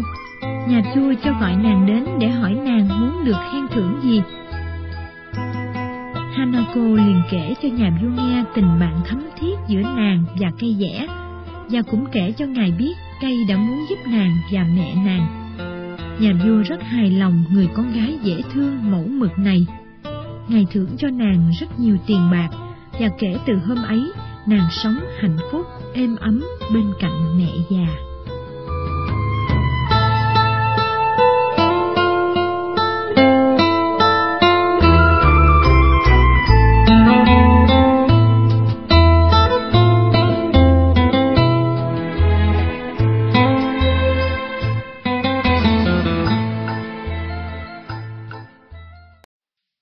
lấy oán trả ơn. Morosuke đang trên đường đi đến một vùng xa xôi của nước Nhật. Anh ta còn trẻ, cha mẹ mất hết, tứ cố vô thân, bạn bè cũng không, cho nên không có ai dìu dắt anh ở nơi kinh kỳ hay giúp anh xây dựng một cơ ngơi để sinh sống. Anh đã học nghề thầy thuốc với các danh y, cho nên tay nghề cũng vững vàng, lại có thêm lòng thương người, Nhờ thế mà anh có nhiều khách chỉ trong một thời gian rất ngắn. Thế nhưng sống trong một thành phố rộng lớn mà đơn thân độc mã thì cũng chẳng làm nên sự nghiệp gì dễ dàng. Sống trong một xã hội xô bồ, giàu và nghèo, kẻ thông thái và người ti tiện, thầy thuốc giỏi và lang băm, thì chỉ những ai có tiền và quyền thế mới ngóc đầu lên được để tìm cho mình một con đường tiến thân. Mà Morosuke thì lại không có tiền mà cũng chẳng có chỗ dựa, cho nên anh phải quyết định đi đến thành phố khác để lập nghiệp, ở nơi chưa có thầy thuốc, vì chỉ có ở đó anh mới dễ dàng thi thố nghề nghiệp của mình. Trời đang tiết xuân, nhưng dòng sông từ núi cao đổ xuống ào ào, cuồn cuộn, gầm thét sủi bọt trắng xóa. Bỗng một cơn bão lớn ập xuống dâng nước cao thành những ngọn sóng khổng lồ như những ngôi nhà, nhấn chìm tất cả những gì trên đường nó chảy qua. Trong giây phút nguy nan, Morosuke bám được vào một cánh cửa gỗ vừa bị cơn bão đánh bật ra khỏi nhà, và dòng nước đang cuồn cuộn lôi nó đi. Đeo vào cánh cửa, người thầy thuốc trẻ thả mình trôi theo dòng nước, đưa mắt nhìn những vật trôi quanh mình. Bỗng anh nghe có tiếng kêu cứu rất khẩn thiết. Cứu, cứu, tôi bị chết chìm, cứu tôi với, tôi sắp bị chết chìm rồi. Gần cánh cửa anh níu, có một người đàn ông đang cố hết sức chống chọi với dòng nước xoáy sắp dìm anh ta xuống. Không nghĩ đến chuyện mình có thể bị nước cuốn đi, Morosuke liền nắm lấy người sắp chìm, kéo anh ta đến bên cạnh mình. Người đàn ông vừa được thoát nạn, liền cảm ơn ân nhân rối rít. Ôi ân nhân, tôi biết ơn ông suốt đời, từ đây về sau tôi sẽ làm tôi tớ cho ông. Xin ông hãy xem tôi như kẻ tôi tớ trung thành của mình. Tôi sẽ theo ông đến bất cứ nơi đâu và sẽ nhớ mãi sự can đảm và lòng nhân lành của ông cho đến chết. Tôi chỉ là một người thợ đóng thùng nghèo khổ, nhưng hai bàn tay tôi từ rày về sau chỉ dùng để làm việc cho ông, chỉ để phục vụ ông thôi. Miệng luôn luôn cảm ơn không ngớt, anh ta ôm cứng tấm cửa, sợ sệt, nhìn nước xoáy tròn cuồn cuộn chảy. Người thầy thuốc rất tế nhị, anh làm ngơ trước lời cảm ơn không ngớt của người thợ đóng thùng. Anh chỉ để tâm đến việc thay đổi hướng đi của chiếc thuyền tình cờ này. Chiếc thuyền hình như đang trôi trên một cánh sừng vì lác đác đây đó nhô lên những đọt cây trên mặt nước. Và bỗng anh thấy trong dòng nước xoáy, một con cáo đang ra sức dùng dãy. Người thầy thuốc không một chút ngần ngừ, ông nghiêng người thật xa, hầu như muốn rơi ra khỏi cái bè để với tay đến con cáo.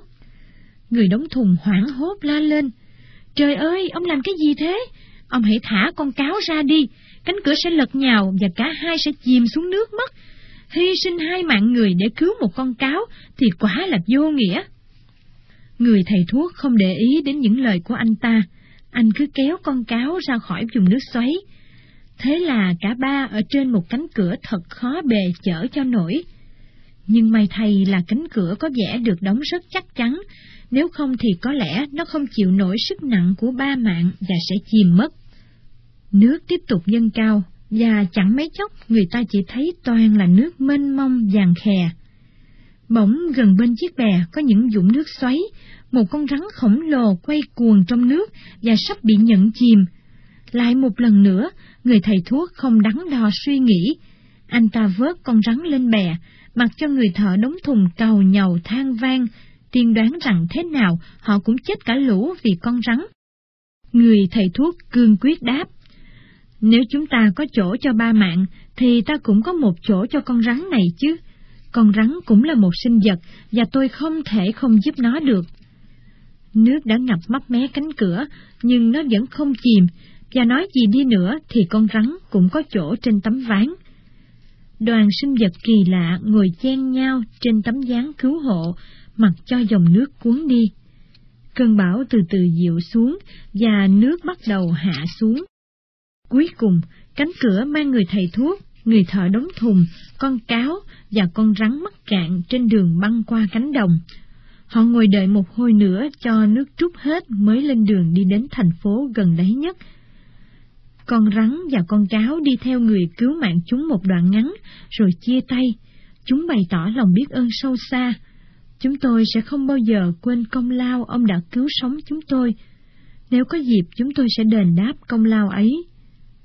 Trên đường vào thành phố, người thợ đóng thùng cũng cam đoan với người thầy thuốc là anh ta sẽ theo làm công suốt đời để tỏ lòng biết ơn. Họ nghỉ qua đêm tại nhà một người giàu có và được biết quanh vùng này không có một thầy thuốc nào cả. Vậy thì tôi sẽ ở lại đây, trong thành phố này, tôi sẽ chữa bệnh cho dân chúng. Người thầy thuốc quyết định, đi đâu cho xa nữa chứ? Người chủ giàu có đề nghị anh ở lại nhà của ông ta, Nhà tôi rộng rãi mà lại ít người, còn thừa rất nhiều chỗ. Anh cứ ở đây, khi nào kiếm đủ tiền anh hãy trả cho tôi. Còn nếu không muốn nợ nần phiền phức thì cứ chăm nom sức khỏe cho gia đình tôi để trừ nợ là được. Morosuke nhận lời đề nghị của chủ nhà, anh làm bản hiệu treo lên cho cả thành phố biết, bắt đầu từ ngày nào thầy thuốc Morosuke mở phòng mạch tại nhà ông Hashiemon. Bệnh nhân khắp thành phố đều đổ xô đến khám. Morosuke là người rất dễ mến, anh chịu khó lắng nghe những lời than giảng của mọi người. Ngoài ra vì anh có tay nghề cao, dù sao đi nữa thì anh cũng xuất thân ở trường của các lương y tài giỏi, cho nên tiếng tâm của anh không mấy chốc mà vang khắp các vùng quanh đấy. Bệnh nhân từ các làng xa xôi đều đến xin khám bệnh.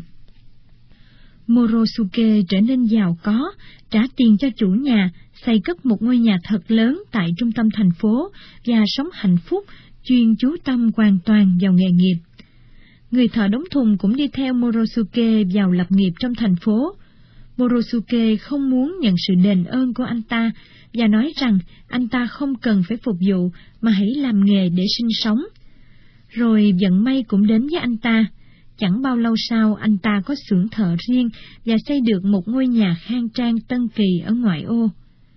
Nhưng trái ngược với Morosuke, anh ta không thỏa mãn cuộc sống, lòng ganh tị cứ luôn dày vò, khiến anh ta không được vui. Thành công của người đã cứu mạng mình không để cho anh ta được yên ổn, và gã thường hằng học nói. Cả hai chúng tôi đến đây không một đồng xu dính túi, thế mà bây giờ quý vị thử nhìn xem, gã thầy thuốc đến đâu rồi? Có lẽ hắn ta có quá nhiều tiền bạc, không biết làm gì cho hết. Đó là chưa kể đến ngôi nhà lớn, đẹp, ở ngay giữa trung tâm thành phố đấy. Lòng ganh ghét lớn dần lên, đến độ nó làm tiêu tan hết lòng biết ơn. Tên thợ đóng thùng mất ăn mất ngủ, bỏ bê công việc, rồi một hôm, không chịu được nữa, hắn đến tìm quan thị trưởng thành phố. Hắn nói với thị trưởng, Thưa quan, xin quan tha lỗi, nếu tôi đã quấy rầy làm phiền ngài, nhưng tôi đến đây để báo cho ngài biết là ngài cần phải lưu tâm đến gã thầy thuốc Morosuke. Hắn ta là người rất nguy hiểm, đã gây hại không những cho bệnh nhân mà cả cho thành phố nữa. Hắn ta chữa bệnh chỉ nhờ vào phép phù thủy mà thôi. Và thưa quan, hắn ta đã dùng tà thuật để chữa bệnh. Không biết ngài có thấy kỳ lạ không về trận lục lớn vừa qua? Một trận lục đã cướp đi không biết bao nhiêu sinh mạng. Thế mà có một cánh cửa của một ngôi đền trôi đến bên hắn ta thật đúng lúc. Rồi tiền bạc hắn ta có nữa, có lẽ cũng đã đến với hắn ta bằng nguồn đen tối, mờ ám.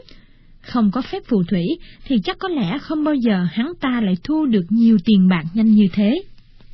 Quan nghe thế liền khiếp sợ, vì ngài muốn tránh xa tà thuật và phép phù thủy. Nếu có chuyện gì không hay xảy ra cho thành phố, thì nhà vua sẽ không trừng trị bất kỳ một ông thầy thuốc nào, mà chỉ trừng trị quan cai trị thôi. Cho nên ông ta ra lệnh cho cảnh sát đến nhà người thầy thuốc, bắt anh bỏ tù. Người thầy thuốc khiếu nại mấy cũng vô ích, không ai nghe anh hết. Ngoài ra, người ta cũng không nói là anh bị bắt vì tội gì. Tin người thầy thuốc danh tiếng đáng yêu bị bắt loan ra rất nhanh, nhưng phải mất đến mấy tuần, tin ấy mới đến tai con cáo. Khi hay tin chẳng lành xảy đến cho người cứu sống mình, cáo ta tìm con rắn để hỏi ý kiến. Người cứu sống chúng ta đã gặp đại họa, cáo nói, chúng ta phải giúp ông ấy thôi. Chúng suy nghĩ thật lâu, cuối cùng mới tìm ra được biện pháp. Con rắn lân la đến gần người để nghe ngóng tin tức về Morosuke và tại sao người ta bỏ tù anh. Khi đã hiểu được nguyên do rồi, chúng mới tìm kế được. Sự bí mật của con người khó mà giữ kín được, cho nên con rắn biết hết mọi chuyện. Rắn biết người thầy thuốc phải ngồi tù là vì bị ghép tội làm phù thủy. Khi hai con vật biết được tên kẻ đã làm mất danh dự của người thầy thuốc, chúng bèn nói với nhau. Lòng biết ơn của hắn mới đẹp làm sao, nhưng làm sao chúng ta đến gần ông quan thị trưởng của thành phố được? Hơn nữa, ai lại muốn thương lượng với rắn và cáo chứ? Chúng bàn với nhau thật lâu, đưa ý kiến rồi bác bỏ, mãi chúng mới tìm ra được biện pháp. Buổi tối rắn đến nhà ông thị trưởng, rồi nằm trốn dưới hành lang bằng gỗ dẫn vào vườn, nơi mà tất cả người trong nhà thường để dép. Rắn đợi ở đấy, nằm cuộn tròn lại từ chiều tối. Cuối cùng, đến giờ quan thị trưởng có thói quen đi dạo trong giường, ngày đi ra hành lang, vừa đưa bàn chân chỉ mang một chiếc vớ mỏng để tìm dép, thì rắn tiến tới, thớp vào ống chân ông ta, rồi bò đi thật nhanh. Quan thị trưởng hét lên một tiếng, rồi nằm vật xuống nền nhà, ống chân sưng vù, cả người lên cơn sốt trầm trọng. Nghe tiếng kêu, gia nhân chạy đến, họ mang ông lên giường, đắp phải ướt lên, nhưng vô ích, cái chân vẫn cứ sưng phồng lên. Quan la hét vì đau đớn suốt ngày đêm. Trong lúc ấy thì cáo làm gì? Khi hội ý với rắn để tìm cách tiếp xúc được với người, cáo nhớ ra bà cô già của mình có viên ngọc thần. Viên ngọc này cho phép người ta biến hóa thành bất cứ thứ gì mình muốn. Trong khi rắn bò ra phố cắn ông thị trưởng, thì cáo chạy nhanh về nhà cô. Cáo phải làm thật nhanh để đến thành phố, trước khi quan thị trưởng ra lệnh cho mời các danh y và mời các nhà sư thông thái ở các thành phố gần đấy. Nó chạy mất hai ngày đêm, sáng ngày thứ ba, khi có được viên ngọc rồi, nó đến thành phố. Đến đây nó biến thành một nhà sư thuyết giáo già, đi du ngoạn trước nhà ông thị trưởng. Người nhà quan thị trưởng nghe tin có một nhà thuyết giáo đến thành phố, liền dội vã đi mời vị uyên bác vào khám cho bệnh nhân. Nhà sư thuyết giáo nhìn cái chân sưng húp với vẻ nghiêm nghị rồi nói, hình phạt dán vào ông vì ông đã ra một quyết định bất công. Không, không được, tôi chắc không giúp anh được rồi. Quan thị trưởng hỏi nhà thuyết giáo, bây giờ có cách gì để giúp ông ta?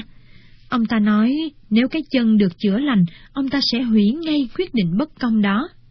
Tôi không biết cách gì hết, nhưng trong nhà lao có một người duy nhất có thể giúp ông được thôi. Ông ta chỉ nói thế, rồi bỏ đi. Thế là quan thị trưởng nhớ ra ông ta đã cầm tù thầy thuốc Morosuke.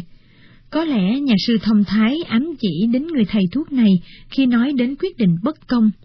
Lập tức, ông ta cho cảnh sát đến nhà tù, đem người thầy thuốc đến. Morosuke hoảng sợ khi thình lình thấy cửa ngục mở và cảnh sát ập vào nói với ông, Ra mau, đừng chậm trễ.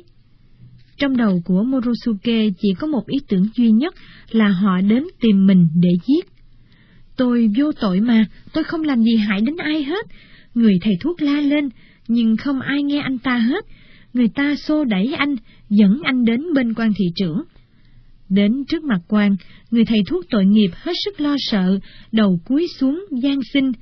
Thưa quan thị trưởng, xin quan rộng lượng xét lại, tôi không biết mình có tội gì hết. Nhưng thay vì nghe lời lên án, anh lại nghe giọng quan thị trưởng cầu khẩn gian xin. Morosuke, tôi đã phạm sai lầm với anh, xin anh vui lòng giúp cho, tôi không thể nào chịu đựng nổi những cơn đau đớn như thế này nữa. Người thầy thuốc không để cho quan cầu xin lần hai, anh nhìn cái chân sưng húp, rồi vừa để bàn tay lên gót chân nóng đỏ là vết sưng húp biến mất, cơn sốt hạ xuống và những cơn đau giảm dần quan thị trưởng hết sức vui mừng, ngài thả người thầy thuốc ra, thưởng cho anh nhiều tiền bạc, và vì đã biết kẻ bày ra tất cả chuyện đau đớn này, ngài ra lệnh bắt tên thợ đóng thùng thay vào chỗ người thầy thuốc trong ngục. Chuyện ác thường xuất phát từ người ác, quan phát biểu như thế, và chúng ta còn nói thêm như thế này nữa, làm người thì không nên vô ơn bội nghĩa. Lòng biết ơn của con cáo. Ngày xưa, trong một làng nọ, có hai vợ chồng già. Ông già làm việc trong một thửa ruộng nhỏ và đi lượm củi khô trong rừng. Khắp các vùng quanh đấy, mọi người đều kính trọng ông vì ông là người chân thật và có lòng nhân ái, thậm chí không làm hại đến một con ruồi. Bà già thì có hơi ưa gây gỗ một chút và lắm lời, nhưng lại cần cù và tề gia nội trợ khá gương mẫu, Cả một đời hai người làm việc đầu tắt mặt tối, nhưng vẫn không bao giờ giàu lên được. Càng ngày họ càng già yếu, mà vẫn tay làm hàm nhai. Thường thường khi về nhà, còng lưng dưới gánh củi, ông lại than thở. Bây giờ thì cũng còn được, ta còn sức đi lượm củi khô đem ra chợ bán. Nhưng khi không còn làm được nữa thì ta sẽ ra sao nhỉ? Ai sẽ chăm sóc chúng ta? Bà già cũng đồng tình với chồng, bà nhún vai đáp. Đúng thế đấy, đời ta sẽ ra sao nhỉ? Cuộc sống thật khốn khó, chúng ta đã làm việc không chút nghỉ ngơi, thế mà không dành dụm được ít tiền bạc để dùng trong lúc già yếu. Mỗi lần ông già mang củi ra chợ bán, cả hai lại hy vọng lần này sẽ còn dư chút đỉnh, nhưng rồi họ lại tiêu hết, không để dành được đồng nào. Khi thì hết muối, khi khác phải trả món nợ đã vay mượn từ lâu. Một hôm, ông già đi bán củi ở chợ về. Lần này thì ông gặp may, nợ đã trả hết, mà trong lưng lại còn mấy đồng tiền đồng. Chắc bà già sẽ mừng lắm, ông nhủ thầm. Số tiền này ta sẽ cho vào hũ, cuối cùng chúng ta đã bắt đầu để dành được cho tuổi già rồi. Ông bước đi trong lòng phấn khởi. Khi gần đến làng, ông thấy dưới lòng sông khô nước có một tốp con nít nhảy múa reo hò, và ông nghe những tiếng kêu than thở. Bọn con nít trong làng vừa bẫy đánh một con cáo, và chúng đang nô đùa bằng cách hành hạ con vật khốn khổ. Đứa thì giật đuôi, đứa thì lấy kim dài đâm, tất cả đều chế nhạo con cáo. Này cáo già, mày bị vào bẫy rồi, nghe nói mày khôn ranh lắm chứ mà. Nào bây giờ hãy dở ngón khôn ranh ra đi. Ông già thấy thương hại con vật, hai mắt nó buồn so, và hơn nữa nó đã ngất ngư rồi. Các cháu không thấy xấu hổ à? Ông già nhìn bọn trẻ nói, hành hạ một con vật khốn khổ, các cháu hãy thả ngay con cáo ấy ra đi. Nhưng bọn trẻ lại quay qua chế nhạo ông già. Ông đừng xí vào chuyện không liên quan đến mình. Chúng tôi bắt được con cáo, nó là của chúng tôi, và muốn làm gì nó thì tùy chúng tôi. Nếu thương hại con cáo thì ông mua nó đi, chúng tôi sẽ bán cho ông với giá đắt đấy. Ông già suy nghĩ, ông thương hại con cáo thật, nhưng không thể làm gì bọn trẻ được, lại còn đem số tiền vừa dành dụm lần đầu tiên để mua con cáo của chúng ư. Nhưng con cáo cứ rên rỉ than vang, thấy tội nghiệp quá. Ông bèn quyết định dứt khoát, ông rút cái ví tiền ra, lấy mấy đồng đưa cho bọn trẻ. Ông tự nhủ, ta vẫn còn làm việc được, vậy ta còn có thể để dành sao? Bọn trẻ lấy tiền và trong nháy mắt là ông già thấy chỉ còn mình ông với con cáo. Ông tháo con cáo ra khỏi bẫy, nhưng con vật quá yếu không thể nhúc nhích được. Thế là ông già ôm lấy con cáo, mang nó vào sâu trong rừng. Ông thả con cáo ra và nói, Này cáo, mày ở trong rừng, đừng bao giờ về làng nữa. Chuyện xảy ra hôm nay là một bài học quý giá cho mày đấy. Làng là thuộc về người, còn rừng mới thuộc về mày. Con cáo nhìn ông già với ánh mắt biết ơn, rồi chạy ẩn mình trong hang. Ông già về nhà với hai bàn tay không, bà già cằn nhằn ông đã quá xem nhẹ tiền bạc, nhưng cằn nhằn một thời gian rồi bà cũng quên chuyện này. Một hôm, con cáo bỗng xuất hiện trong sân nhà của hai vợ chồng ông già. Bà già thấy sợ, và bỗng thấy nhớ đến số tiền chồng đã tiêu. Bà liền cầu nhầu, vì mày mà chúng ta đã tốn một số tiền, rồi lại còn lo lắng vì ông già về quá trễ. Thế chưa đủ sao, mà bây giờ mày lại còn đến tận nhà chúng tao. Thôi, cút đi. Bà già đi kiếm cây gậy để đuổi con cáo. Nhưng cáo không đếm xỉa đến những lời la lối của bà già. Nó đợi cho đến khi ông già bước ra sân để xem có chuyện gì, nó mới đến gần ông và nói. Thưa ông nội, ông đã cứu sống tôi, tôi không bao giờ quên ơn ông. Tôi định có dịp sẽ dùng xảo thuật của mình để trả ơn ông. Vết thương của tôi lành đã lâu rồi, cho nên hôm nay tôi đến thăm ông. Hãy cho tôi biết ông cần gì để tôi giúp ông. Nhưng ông già trào nhầu, đừng nói như thế mà nhọc công. Hãy trở về rừng mau đi, để bọn trẻ lại thợp cổ được mày nữa đấy. Lần này thì ta không thể giúp được gì cho mày đâu, vì ta không có một đồng xu dính túi. Thôi, đi đi. Nhưng con cáo đáp, nếu ông không muốn gì hết, thì tôi xin nói cho ông nghe cái ý mà tôi đã nghĩ ra trong lúc nằm dưỡng sức trong hang. Không xa nơi đây có một tu viện, ông thầy tu già trong ấy rất thích sưu tập đồ dùng cũ và các bình chứa cũ. Ông ta đã thuê người đi khắp nơi để mua những cái chảo cũ, những ấm nước cũ và những thứ đại loại như thế. Tôi sẽ biến thành một cái ấm nấu nước sôi thật đẹp và ông hãy mang đến bán cho ông ấy. Ông ta sẽ trả ơn cho ông một số tiền khá lớn và ông khỏi lo tuổi già không nơi nương tựa. Ông già một mực nói rằng ông không cần và bảo nó nên về rừng mau lên. Nhưng con cáo đã cuốn đuôi quanh chân, cúi đầu xuống, quay quanh ba vòng, rồi thay vì là cáo, trước mắt hai vợ chồng già là cái ấm đồng xưa thật đẹp. Nắp ấm có hình một cái đầu cáo và cái dòi giống như cái mõm cáo kéo dài ra. Cả ông lẫn bà già đều ngạc nhiên không nói nên lời được. Bà già là người lấy lại bình tĩnh trước, bà cầm lên gõ mấy cái vào thành ấm, làm gian lên tiếng kêu của loại đồng nguyên chất. Có lẽ ông thầy tu sẽ trả giá cái ấm này đắt lắm đây, bà nghĩ thế, và như thấy tiền bạc đang hiện ra trước mắt mình, bà liền thuyết phục ông. Ông hãy bình tĩnh đến tu viện đi, con cáo có lý đấy, mình đã vì nó mà hết nhẵn tiền, thì bây giờ nó làm thế này để chúng ta lấy lại tiền thôi, chứ chúng ta có làm quái gì với cái ấm đẹp thế này. Con cáo nói thật đấy, nó sẽ không biến hóa lại nữa đâu. Cuối cùng, ông già đành lấy cái ấm, gói vào trong một tờ giấy bóng, nhưng ông vẫn ngần ngừ, nói, tôi không thích làm những việc như thế này, nhớ ông thầy tu hỏi tôi đào đâu ra mà có cái ấm quý như thế này, thì tôi biết trả lời làm sao? Ai mà không biết nhà ta nghèo ra sao? Nhưng bà già đã trấn an để ông khỏi sợ, bà dặn ông cứ việc nói là đã nhặt được cái ấm lâu rồi, nhưng để đấy xem có ai đến nhận là của mình không. Nhưng mãi vẫn không thấy ai đến nhận lại, nên họ quyết định đem bán, vì không biết làm gì với cái ấm đẹp như thế. Ông già không muốn cãi cọ lôi thôi với vợ, bèn đi đến tu viện, nơi ông thầy tu sưu tầm son chảo cũ, ấm xưa và các thứ đại loại như thế. Ông đi vào tu viện, mở giấy bóng, đưa cái ấm cho ông thầy tu xem. Vừa cầm cái ấm, thầy tu đã khoái chí reo lên. Chưa bao giờ tôi thấy một cái ấm đẹp như thế này, dù tôi có rất nhiều ấm, đây quả là cái ấm bằng đồng nguyên chất. Thật hiếm khi thấy được một vật như thế này, ông kiếm được nó ở đâu thế? Ông già bèn lặp lại những lời bà già đã dặn, và ông thầy tu khen bà già đã có một quyết định hết sức đúng đắn khi đem cái ấm đi bán rồi trả cho ông già bảy đồng tiền vàng. Ông già sung sướng quay về nhà, chưa bao giờ ông có nhiều tiền như thế này, thậm chí ông còn chưa thấy đồng tiền vàng ra sao nữa. Đừng lo đến chuyện ngày mai nữa nhé, ông tự nhủ.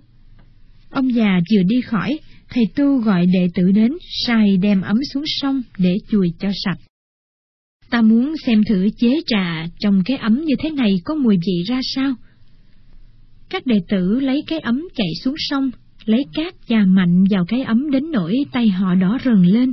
Nhưng cái ấm thì sao? Nó phát ra tiếng rên nho nhỏ. Họ ngạc nhiên, bèn xúc cái ấm và đánh nhẹ nhẹ cho bóng. Lần này thì họ nghe như cái ấm đang cười và nói, ha ha ha, thọc lét nhột quá. Các đệ tử sợ quá, múc nước đầy ấm rồi chạy về, kể lại cho ông thầy tu nghe. Cái ấm này kỳ quặc quá, khi chúng con chà cát thì nghe có tiếng rên, còn khi đánh bóng thì nó lại cười. Có gì đâu mà lấy làm lạ, thầy tu trấn an họ. Loại ấm quý như thế thường phát ra những âm thanh lạ lùng khi ta lau chùi. Đây là cái ấm quý ta chưa từng thấy đó. Ông ra lệnh cho đệ tử nhóm than, khi lửa đã đỏ, ông treo ấm nước lên lò. Nước chưa sôi mà cái ấm đã có điều bộ rất kỳ lạ. Nó nhảy nhót trên lò lửa, bật lên cao rồi cầu nhầu, biến thành con cáo và dùng chạy thật nhanh dù chân cẳng đang bị phỏng. Ông thầy tu cho gọi ông già đến, bắt phải trả lại tiền. Ông già xin lỗi hết lời, nói với vị tu sĩ là chắc cái ấm bị bùa phép nên mới thế. Ông thầy tu đáp, rõ ràng là thế rồi, nhưng tiền bạc của tôi là tiền thật, hãy trả lại tiền cho tôi. Trên đường trở về nhà, ông già cầu nhầu trách vợ và con cáo. Hậu quả thế đấy, đi lui đi tới thật vô ích, đã vậy còn mang nhục nữa. Mấy ngày sau con cáo lại xuất hiện ở nhà ông già, chân cẳng nó đã lành, nó xin lỗi đã làm phiền ông già. Lửa nóng quá khiến tôi chịu không nổi, nó nói, khi họ sát cát vào người, tôi đã không chịu nổi rồi, vậy mà họ còn thọc lét tôi nữa chứ. Đúng, quả là ý kiến này không ổn. Nhưng lúc nghỉ ngơi trong hang, tôi lại nảy ra một ý hay khác. Tôi sẽ biến thành một con ngựa thật đẹp. Ông hãy đem ra phố mà bán. Dù đường lên phố có hơi xa, nhưng sẽ có nhiều thương gia giàu có muốn mua ngựa tốt để thồ hàng hóa. Chắc chắn ông sẽ kiếm được một số tiền lớn để an dưỡng tuổi già, và ai có được ngựa tốt như thế cũng không lấy cát mà sát hay dùng lửa để đốt đâu. Ông già chưa kịp phản đối, thì con cáo đã quấn đuôi quanh chân, cúi đầu, quay tròn ba vòng, trước mặt ông già liền hiện ra một con ngựa giống.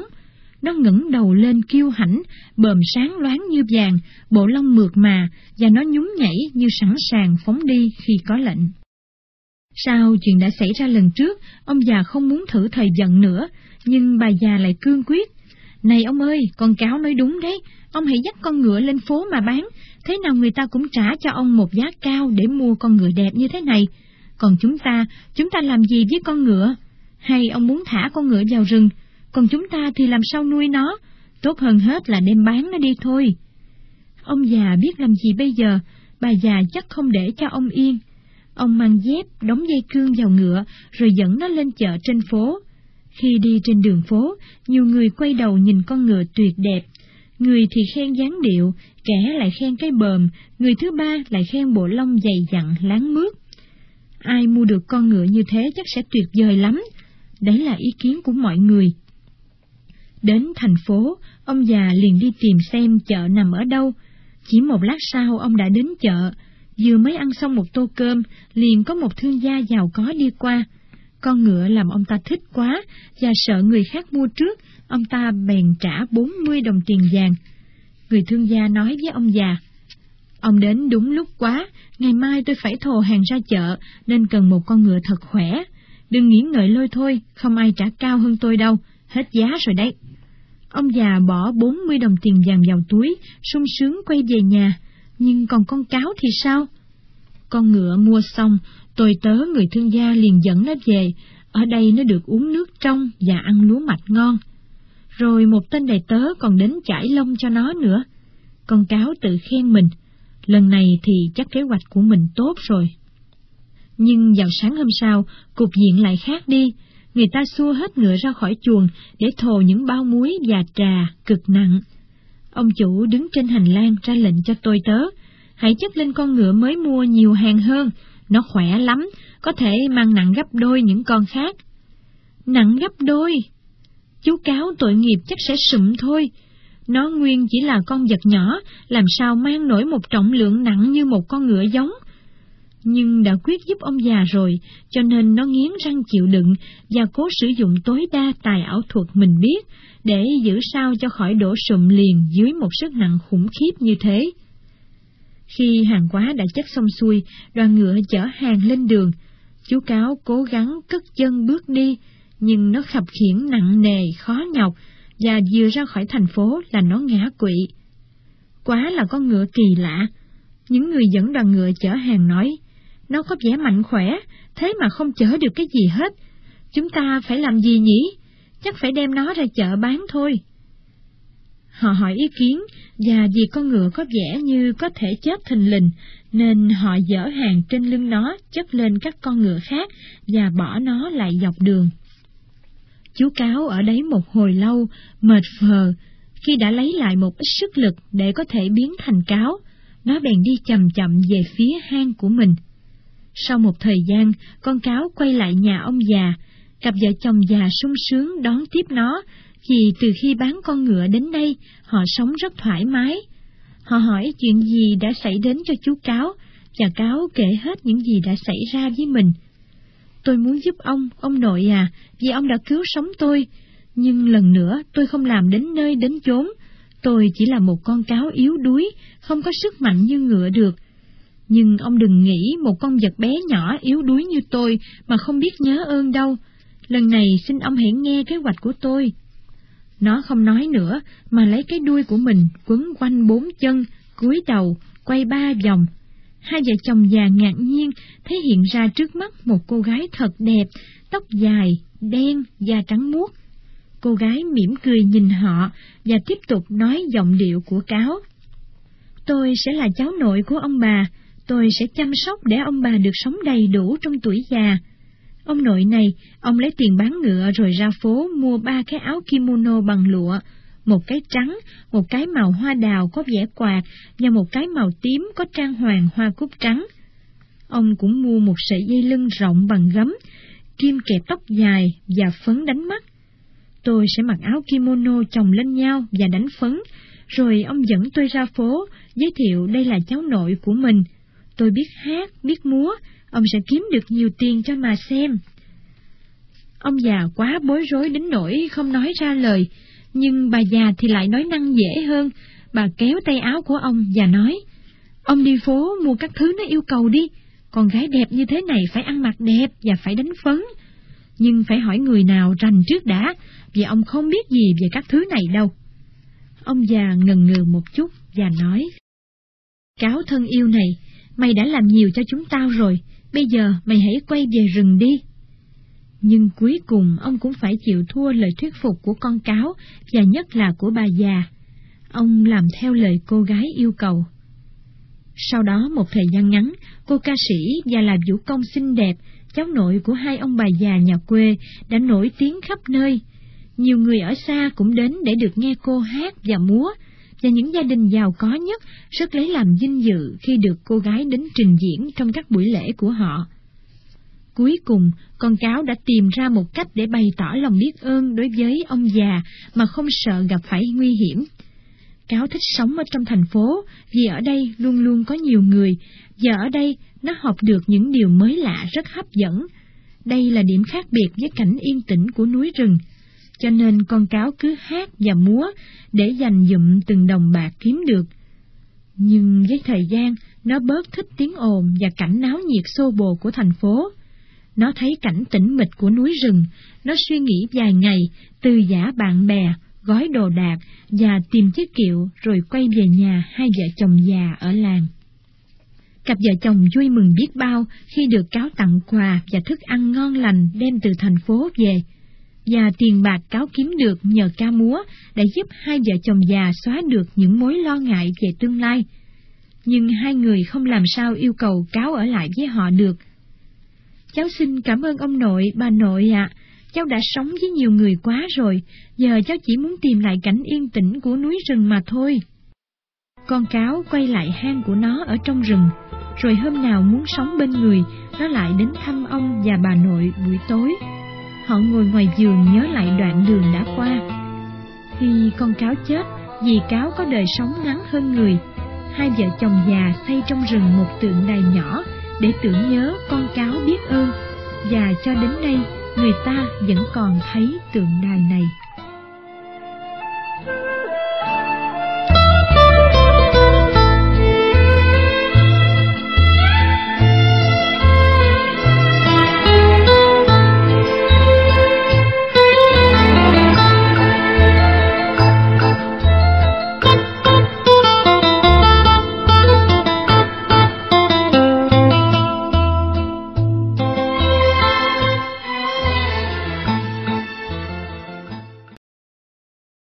Lông mi của chó sói Ngày xưa, trong một ngôi làng nọ, có một người thợ rèn giàu có. Ông ta sống với cô con gái độc nhất, tên là Akiko. Vợ của ông thợ rèn chết sau khi sinh con, và người chồng lấy vợ hai vì ông cần có người trong nom nhà cửa. Nhưng khốn thay, ông lấy phải người vợ hai không ra gì. Người dì ghẻ này keo kiệt mà lại còn độc ác, không có gì làm cho bà vừa lòng cả. Và nhất là bà lại hay ganh ghét Akiko vì nàng luôn luôn tươi cười, mặc dù nàng đã chiều chuộng bà dì ghẻ hết mực. Cô gái càng lớn thì bà ta càng bắt cô làm nhiều công việc nặng nhọc. Càng ngày, bà ta càng đổ hết công việc nhà lên đầu cô. Bà dì ghẻ chỉ có việc ra lệnh rồi ngồi chơi nhàn rỗi, Thế mà tối lại, bà ta còn nói với chồng là Akiko lười biếng không chịu làm việc. Khi nghe thế, ông chồng lại la mắng Akiko đến nỗi nàng phải khóc. Nhưng sáng mai, nàng lại vui vẻ và chăm lo làm việc lại. Nàng làm việc rất nhanh nhẹn và gia nhân không ai nghe nàng than giảng một tiếng. Akiko đối xử rất dễ thương với mọi người vì cô biết thế nào là sự bất công, vì chính cô đã trải qua kinh nghiệm này rồi. Cô lại còn rất tốt bụng với các nhà sư khất thực và những người ăn xin mà cô gặp trên đường làng. Không ai vào nhà cô mà khi đi ra không có gì trong tay. Thỉnh thoảng, cô lại còn dúi vào tay những người học việc một đồng tiền. Số tiền cô lo việc nội trợ còn dư. Mọi người thương mến, cảm thấy hưng phấn và họ làm công việc nhanh tay hơn. Thế là công việc làm ăn của ông thợ rèn cũng thêm phát đạt. Thế nhưng, thái độ của cô con gái làm cho bà mẹ ghẻ không vui lòng. Không có tối nào là bà ta không phàn nàn rằng, nó nói chuyện với bất kỳ ai, không ra vẻ con gái một gia đình gia giáo, nó sẽ làm cho ông mất hết khách hàng đấy. Hay là bà ta nói, nếu cứ tiếp tục làm ăn như thế này, chúng ta sẽ đi đến chỗ sạc nghiệp mất thôi. Nếu em mà không để mắt canh chừng, là nó sẽ đem hết tất cả những gì nó có cho người ta hết thôi. Tiêu pha tiền thì nó biết cách tiêu lắm, nhưng còn làm ra tiền thì nó không lo lắng gì hết. Nếu cứ tiếp tục như thế này, thì có ngày chúng ta sẽ đi đến chỗ ăn mày thôi. Khi ấy thì ông sẽ thấy lòng tốt của con gái ông dẫn chúng ta đến đâu. Ngày nào bà ta cũng vu khống Akiko như thế, mãi cuối cùng người cha cũng tin. Ông ta làm việc cực nhọc mới có tiền, nên ông không muốn phung phí tiền bạc. Không bao giờ Akiko biện bạch trước những lời vu khống của bà dì ghẻ hết. Cô chỉ cúi đầu buồn bã rồi lau nước mắt. Nhưng sáng hôm sau, cả nhà lại nghe tiếng hát của cô vang lên. Người cha nghe cô hát hò như thế, ông nhủ thầm. Khuyên bảo dặn dò mấy nó cũng không xem ra gì, và với thời gian, lòng ông trở nên đanh thép với con. Cho tới lúc ngày cuối năm đến, trước thềm năm mới, bà dì ghẻ khóc lóc than phiền rằng Akiko định mang điều bất hạnh đến cho gia đình. Bà ta nói rằng Akiko làm bánh cổ truyền cúng Tết mà không làm bằng gạo nếp ngon, lại làm bằng nếp gạo dự trữ lâu ngày còn lại. Như thế là xúc phạm đến thần tài. Người cha tức giận đuổi Akiko ra khỏi nhà. Akiko buồn bã đi khắp làng. Khắp nơi người ta chuẩn bị đón năm mới, không ai để ý đến gia đình ông thợ rèn, vốn lúc nào cũng vui vẻ. Akiko thẳng đường sang làng kế bên, cô lạnh và đói. Ước gì cô tìm được nhà nào để vào giúp việc kiếm miếng ăn và chỗ ở qua đêm. Nhưng nơi nào người ta cũng lạnh lùng đóng cửa lại, không cho cô vào. Akiko quá yếu, không đi được nữa. Cô bèn gõ cửa một quán trọ, gọi một tách trà nóng. Thưa ông chủ quán, tôi không có tiền, nhưng tôi xin để cái áo độn bông này để cầm nợ. Xin ông cho tôi cái gì nóng để ăn cho ấm. Dễ dàng thế. Chủ quán đáp, bất kỳ ai đến cũng làm như thế được à? Tôi cho cô ăn rồi sau đó chẳng ai cho tôi cái gì để lấy áo của cô hết. Không được, cô đưa áo đây, để tôi sai người đi bán cho, rồi sau đó hãy hay. Akiko cởi chiếc áo khoác ra và ở trước nhà ngồi đợi.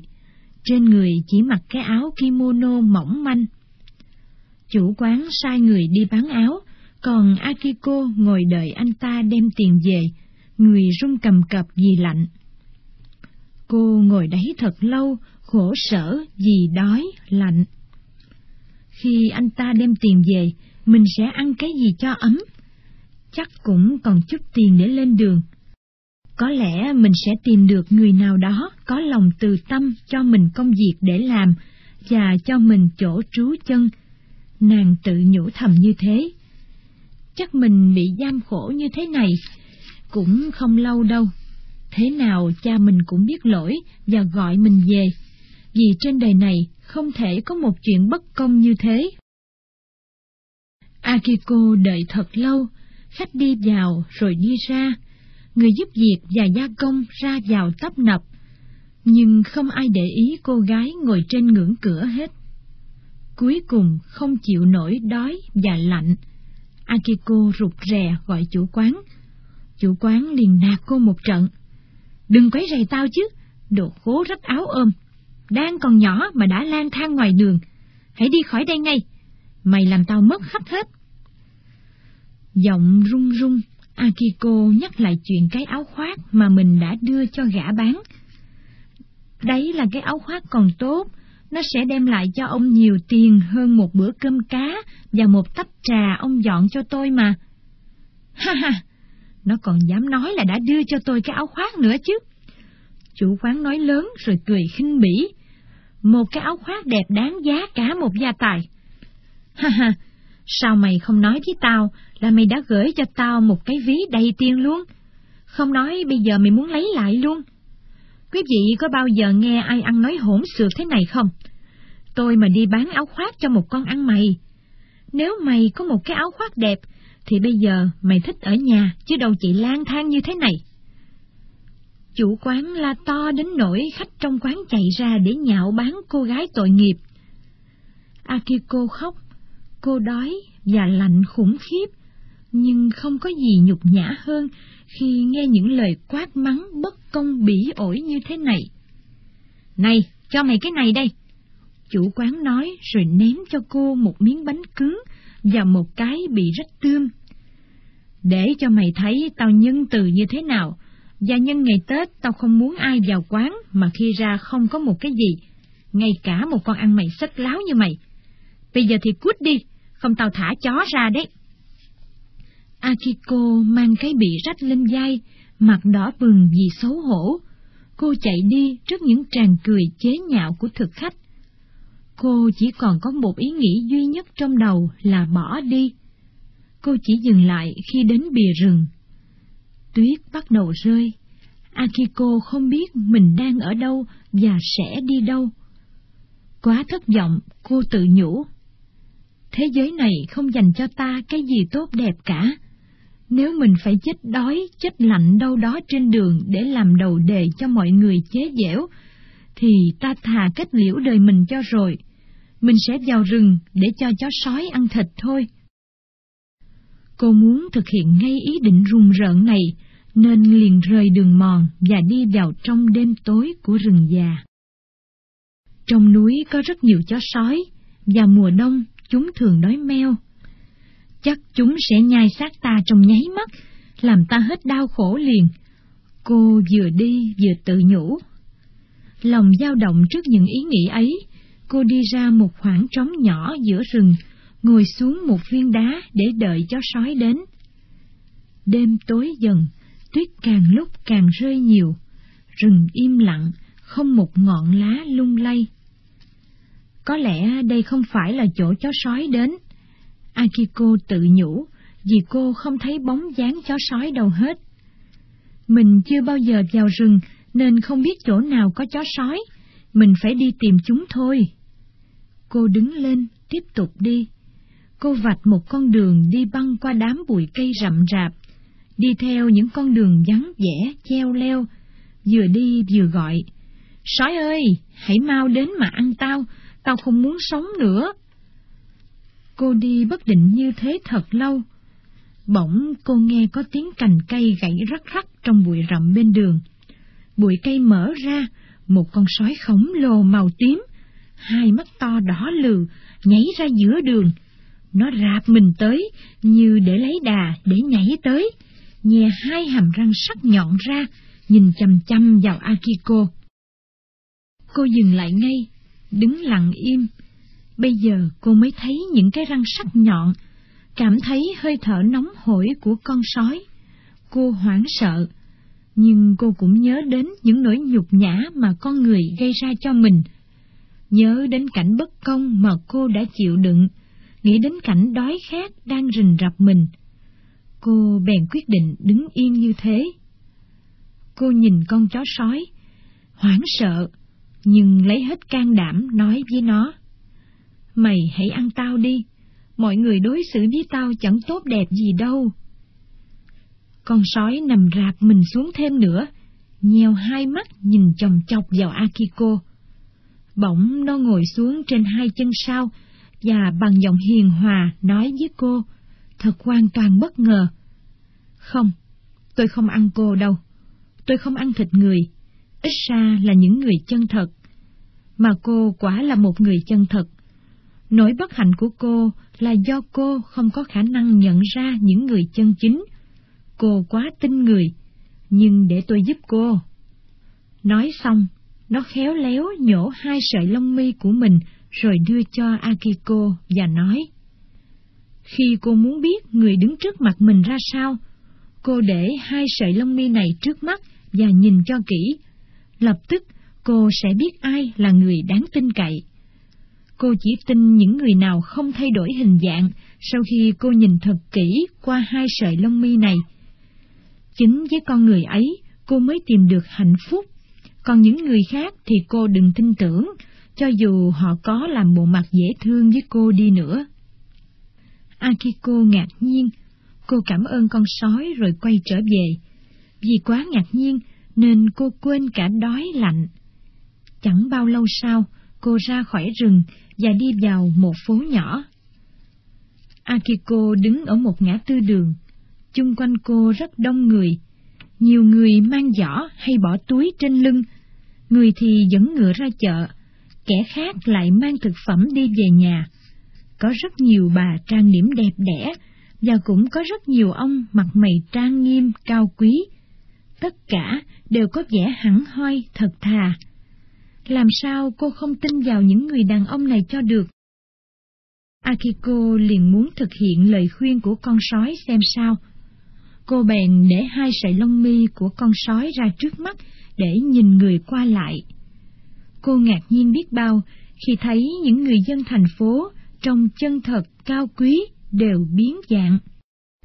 Người đàn bà giàu có, cao quý, mặc toàn tơ lụa, đang đi giữa đám gia nhân, và một bà dạy trẻ, tay dắt một bé gái. Trên chiếc áo kimono bằng lụa của người đàn bà giàu có, lòi lên chiếc đầu của một con gà trống mổ tứ tung như đang đói lắm. Đầu của bà dạy trẻ thì biến thành cái đầu cá, còn gia nhân thì toàn là đầu chuột và đầu gà mái. Xa hơn tí nữa, một ông công chức đi với đoàn tùy tùng. Trên cái cổ cứng của bộ kimono mặc vào các dịp lễ, thò ra cái đầu heo. Đầu heo có vẻ kiêu hãnh lắm. Trên một con đường bên cạnh, một thương gia đang đi đến gần ngã tư. Ông ta mang một cái đầu cáo, cặp mắt ti hí của ông ta nhìn quanh, ánh mắt mưu mô xảo quyệt.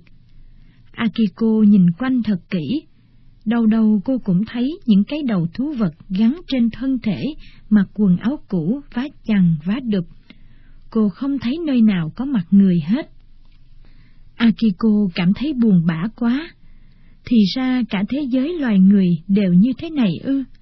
Chẳng lẽ khắp thành phố không có được một người chân chính hay sao? Sắp hết hy vọng thì bỗng cô thấy một anh chàng bán than, áo quần nghèo nàn, mang trên lưng một bó than thật lớn. Anh đi chậm rãi về phía ngã tư. Nhìn anh thì biết anh đã đi một đoạn đường xa đến. Ngần ngại Akiko đưa sợi lông mi sói lên lần nữa. Lần này thì cô sắp thấy một con thú gì thay cho một mặt người đáng tin cậy đây. Cô chăm chú nhìn, nhưng chàng bán than không thay đổi. Cô quay qua quay lại sợi lông mi, nhìn thật kỹ, chàng bán than vẫn giữ cái đầu người xinh đẹp trên mình. Akiko sung sướng, nhưng làm sao đến gần người lạ được, anh ta sẽ nghĩ gì về cô? Cô quyết định bí mật đi theo, thế nào cô cũng biết được chỗ ở của anh ta, và trên đường đi, có lẽ cô sẽ nghĩ ra cách để làm quen với anh. Đến chợ, chàng bán than đổi than lấy trà, gạo và muối rồi không nghỉ chân, anh quay bước về phía núi. Akiko đi theo anh một đoạn khá dài. Cô không để mất bóng anh. Chàng bán than đi nhanh, khiến cô đi theo rất vất vả. Họ đi đến gần ruộng lúa, rồi đi đến một con đường mòn dẫn vào rừng. Đến đây, chàng bán than mất dạng. Anh ta trẻ, khỏe mạnh, còn Akiko yếu vì đói khát và vì cô đã đi quá nhiều rồi. Nhưng may thay, cô thấy từ xa xa có khói bay lên, có lẽ đấy là chỗ anh đốt củi để lấy than. Cô theo hướng cột khói mà đi tới, rồi sau một hồi, cô thấy giữa khoảng trống trong rừng, bên cạnh đống than là một túp lều nhỏ. Akiko đi thẳng tới, cô nhìn vào trong nhà, không có ai hết, nhưng trên đống lửa cô thấy một cái ấm nước. Anh chàng bán than chắc không đi đâu xa. Akiko thấy mệt mỏi, cô ngồi xuống bên ngưỡng cửa để đợi anh ta. Một lát sau, chàng bán than từ trong rừng đi ra. Anh dừng lại một lát trước mặt cô gái, rồi nói, Ma, cô theo tôi đến tận đây ư? Cô hãy đi đi, nhà tôi không có gì đâu. Akiko đứng lên, kính cẩn chào chàng bán than. Cô quả quyết với anh, cô không phải là ma, mà là người thật sự. Cuối cùng anh chàng bán than tin cô. Tôi thấy cô theo tôi từ ngoài phố, vì vậy nên tôi đã đi nhanh lên, thế mà cô cũng theo tôi đến đây được. Tôi nghĩ chắc cô là ma, vì một cô gái không bao giờ quen thói đi một mình trong rừng như thế. Cũng vì thế mà tôi không ở trong nhà, và tôi nghĩ rằng nếu ma đến đây không thấy tôi, chắc nó sẽ đi thôi. Nhưng cô hãy cho tôi biết cô làm gì trong rừng như thế này. Cô có vẻ không phải là gái lang thang. Theo tôi thì à, ít ra cô cũng đã được sống trong cảnh sung túc, mới gần đây thôi chứ không lâu. Akiko kể cho anh nghe chuyện bà dì ghẻ ác độc và chuyện bất công của cha, chuyện cha cô đã đuổi cô ra khỏi nhà vào đêm giao thừa. Cô cũng kể cho anh nghe chuyện cô muốn cho chó sói ăn thịt. Cuối cùng, cô hỏi anh chàng bán than có muốn cho cô ở lại với anh không. Tôi biết nấu nướng và tôi sẽ chăm lo việc nội trợ cho anh. Tôi chắc anh sẽ hài lòng về tôi. Tôi thì chắc chắn sẽ hài lòng rồi, nhưng không biết cô có bằng lòng ở nhà tôi không. Tôi chỉ là một tên bán than tầm thường, phải lao động vất vả mới đủ nuôi thân. Nhà tôi không như ở các nhà giàu có đâu. Akiko không cần sống xa hoa. Cô sung sướng khi tìm được một mái nhà để nương thân, cho nên ước ao duy nhất của cô là được ở lại nhà chàng bán than. Trước khi bước vào trong túp lều, cô nhìn xuống hai bàn chân mình, hai bàn chân dơ bẩn vì đi xa. Không, cô không thể vào nhà với hai bàn chân như thế này. Cô hỏi anh chỗ rửa chân ở đâu. Phía sau lò đốt than, ở bên kia rừng, có con suối đấy. Anh bán than nói. Con suối chất đầy gỗ. Akiko cúi xuống rửa. Cô thấy nước lóng lánh như có ánh mặt trời chiếu xuống. Nhưng trời tối rồi thì làm gì có ánh mặt trời chiếu xuống đây nhỉ? Akiko tự hỏi và cúi nhìn gần hơn. Ở dưới đáy suối có nhiều đá, và những hòn đá này đã chiếu sáng lên mặt nước. Akiko lấy lên một viên đá và xem thật kỹ. Rồi cô rửa chân, mặc dù cô thấy xấu hổ khi nhúng tay chân vào trong nước suối vàng này. Sau đó, cô cúi người uống nước chảy từ trong núi đá ra trên một ống tre. Chắc anh chàng đốt than đến lấy nước ở đây để nấu ăn chứ gì? Cô tự nhủ. Bỗng cô không uống, vẻ ngạc nhiên. Đây không phải là nước chảy trên ống tre, mà là rượu sake ngon nhất. Akiko lấy một viên đá vàng, chạy nhanh về lều, hỏi chàng đốt than. Anh có biết đây là đá gì không? Thì là đá bình thường chứ đá gì. Trong suối và quanh đấy có nhiều lắm. Đá rất đẹp, cô cứ xem nó óng ánh thì thấy. Ngay khi đã khô chúng cũng óng ánh như thế. Chàng đốt than bình tĩnh nói. Cô hãy nhìn xem kìa, tôi có trang hoàng ở lò sưởi đấy, và nếu cô muốn, tôi có thể lát trên đường ra suối cho cô đi, nếu có đủ. Không phải đá thường đâu, mà là vàng nguyên chất đấy. Akiko nói cho anh biết. Ở phố người ta sẽ đổi cho anh bất cứ thứ gì anh muốn, và anh khỏi cần làm việc cực nhọc mà vẫn sống thảnh thơi. Người ta có thể đổi gạo cho tôi để lấy đá này à? Chắc cô mệt quá quẩn trí rồi. Họ đổi than thì có. Đúng vậy, với than thì người ta sẽ đổi cái gì tôi cần, nhưng với điều kiện là tôi có nhiều. Chàng đốt than vẫn bình tĩnh nói tiếp. Thế anh biết nước chảy trên ống tre từ nguồn ra là nước gì không? Mà có chuyện gì xảy ra cho cô thế? Chàng bán than cầu nhầu, chỉ là nước tinh khiết thôi. Tôi đã uống nước này nhiều năm mà chẳng có gì xảy ra hết. Akiko không nín được cười, cô vui vẻ trở lại. Nước tinh khiết. Anh không biết đây là rượu sake hảo hạng, loại tôi chưa bao giờ được uống ư.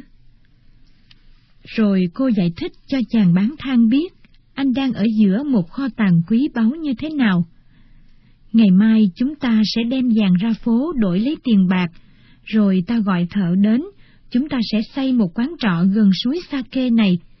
Anh sẽ kinh ngạc vô cùng trước việc làm ăn của chúng ta. Chàng đốt than không tin tưởng gì hết, nhưng thấy Akiko hết buồn và hết mệt, nên anh không muốn làm cho cô bất bình. Ngày mai, họ đem vàng ra phố, rồi sau một thời gian, quán trọ lò than tắt mọc lên giữa rừng. Chẳng bao lâu, nhờ có rượu sake ngon và bà chủ quán dễ thương mà quán trọ trở nên nổi tiếng khắp các vùng quanh đấy. Rồi xa gần khắp nơi, các thương gia và các võ sĩ đều rất thích đến nghỉ ngơi ở quán trọ. Có lần, quan đầu tỉnh cũng đến, ở lại để uống rượu ngon chảy từ núi đá ra. Rượu làm cho ngài thích thú vô cùng. Kể từ đó, ngài cho đem rượu vào dinh để uống, và ngài không còn uống rượu sake nào khác nữa. Khu rừng trống giờ đây trở nên náo nhiệt, sau những khách danh tiếng là những khách bình thường ào đến, rồi cuối cùng những kẻ lang thang, những nhà sư, ăn mày, nam nữ. Nhưng bà chủ quán lúc nào cũng tươi cười với mọi người. Nhưng trong thời gian này, có chuyện gì lạ xảy ra ở làng cũ của Akiko không? Khi người cha đã đuổi đứa con gái đi rồi, bà dì ghẻ rất hài lòng. Thế nhưng từ đấy về sau, bà ta phải một mình lo công việc nhà. Cho nên sau một thời gian ngắn, bà ta lại bất bình và gắt gỏng như trước. Tình trạng này kéo dài cho đến khi lương tâm bà cắn rứt đến chết. Người cha cũng không hơn bà gì ghẻ, tất cả đều như bị ma ám. Những lỗi lầm của ông trước đây bị làng trên xã dưới nhắc đến, khiến cho công việc làm ăn của ông lụn bại. Ông muốn rèn cái điều tốt thì nó lại thành xấu. Ông có la mắng hay đuổi những người học việc cũng vô ích. Xưởng thợ ngày càng xuống dốc, rồi cuối cùng ông không còn cách nào hơn là đi ăn mày. Thế là lời bà dì ghẻ tiên đoán trở thành sự thật, nhưng lại theo một lý do khác. Một hôm, người thợ rèn già cùng những người ăn mày khác đến quán trọ lò than tắt. Ông không nhớ con gái, nhưng ông ngạc nhiên ở chỗ, thay vì người ta chửi mắng bọn ăn mày khi cho ăn, thì ở đây người ta lại cho ăn súp thật béo. Hơn nữa, còn cho thêm một chén rượu sake hảo hạng. Lòng thương người đối với giới ăn mày ở đây làm cho ông càng nhớ đến con gái dễ thương và có lòng nhân ái y như bà chủ quán trọ này. Chính lúc đó, ông mới thấy cái từ dễ thương có ý nghĩa với một người đàn ông nghèo nàn, mệt nhọc và đang gặp cảnh khốn cùng như thế nào. Và ông hối hận vì đã hành động một cách thiếu suy nghĩ. Akiko khốn khổ của tôi ơi, nó đã ra sao rồi? Có phải nó cũng đi lang thang khắp nơi ăn xin khốn khổ như ta, hay là nó đã chết rồi không biết? Ông già thở dài, nước mắt chảy ròng ròng xuống má. Akiko phục vụ khách không xa những người ăn mày, nhưng vì tình cảm sâu đậm đã đưa cô đến chỗ những người nghèo khổ rách rưới này. Nhất là người ăn mày già mà cô thấy quen quen. Cuối cùng cô cũng nhận ra cha mình. Cô ngần ngại một hồi lâu không dám đến nhận ông, vì cô cứ nghĩ đến những nỗi khổ trước đây của mình, nghĩ đến những lời ác độc mà cha đã nói khi đuổi cô ra khỏi nhà. Nhưng khi thấy nước mắt hối hận của ông già rơi xuống vì nhớ con, cô lại quên hết lỗi lầm của cha và cô đến gần ông nói: "Cha, cha đừng khóc nữa, con là Akiko của cha đây." Akiko, con gái của ta. Ông thợ rèn khóc nức nở. Con thấy trời đã trừng phạt cha vì tội bất công với con ra sao rồi. Akiko gọi chồng ra, rồi cả ba đều khóc, kể chuyện cho nhau nghe.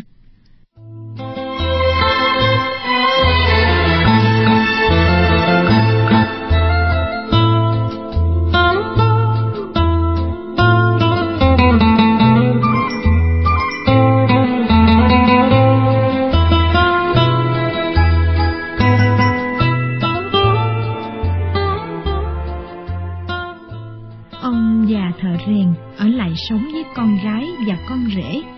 Họ sống hạnh phúc, sung sướng. Và sau này, ông già thường kể cho các cháu nghe chuyện của ba mẹ chúng và quán trọ lò hang tắc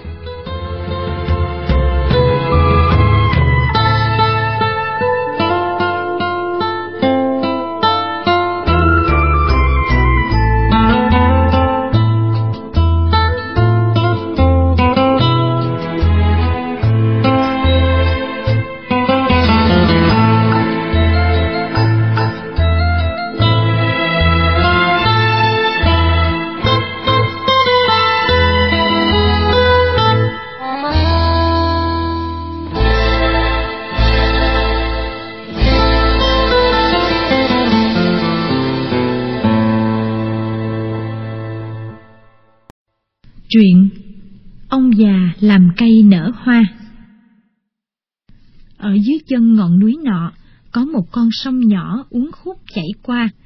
Tại đây có hai gia đình sống cạnh nhau đã lâu đời lắm rồi. Một gia đình ở thượng nguồn và một gia đình ở hạ nguồn. Do đó người ta gọi họ là gia đình ở trên và gia đình ở dưới.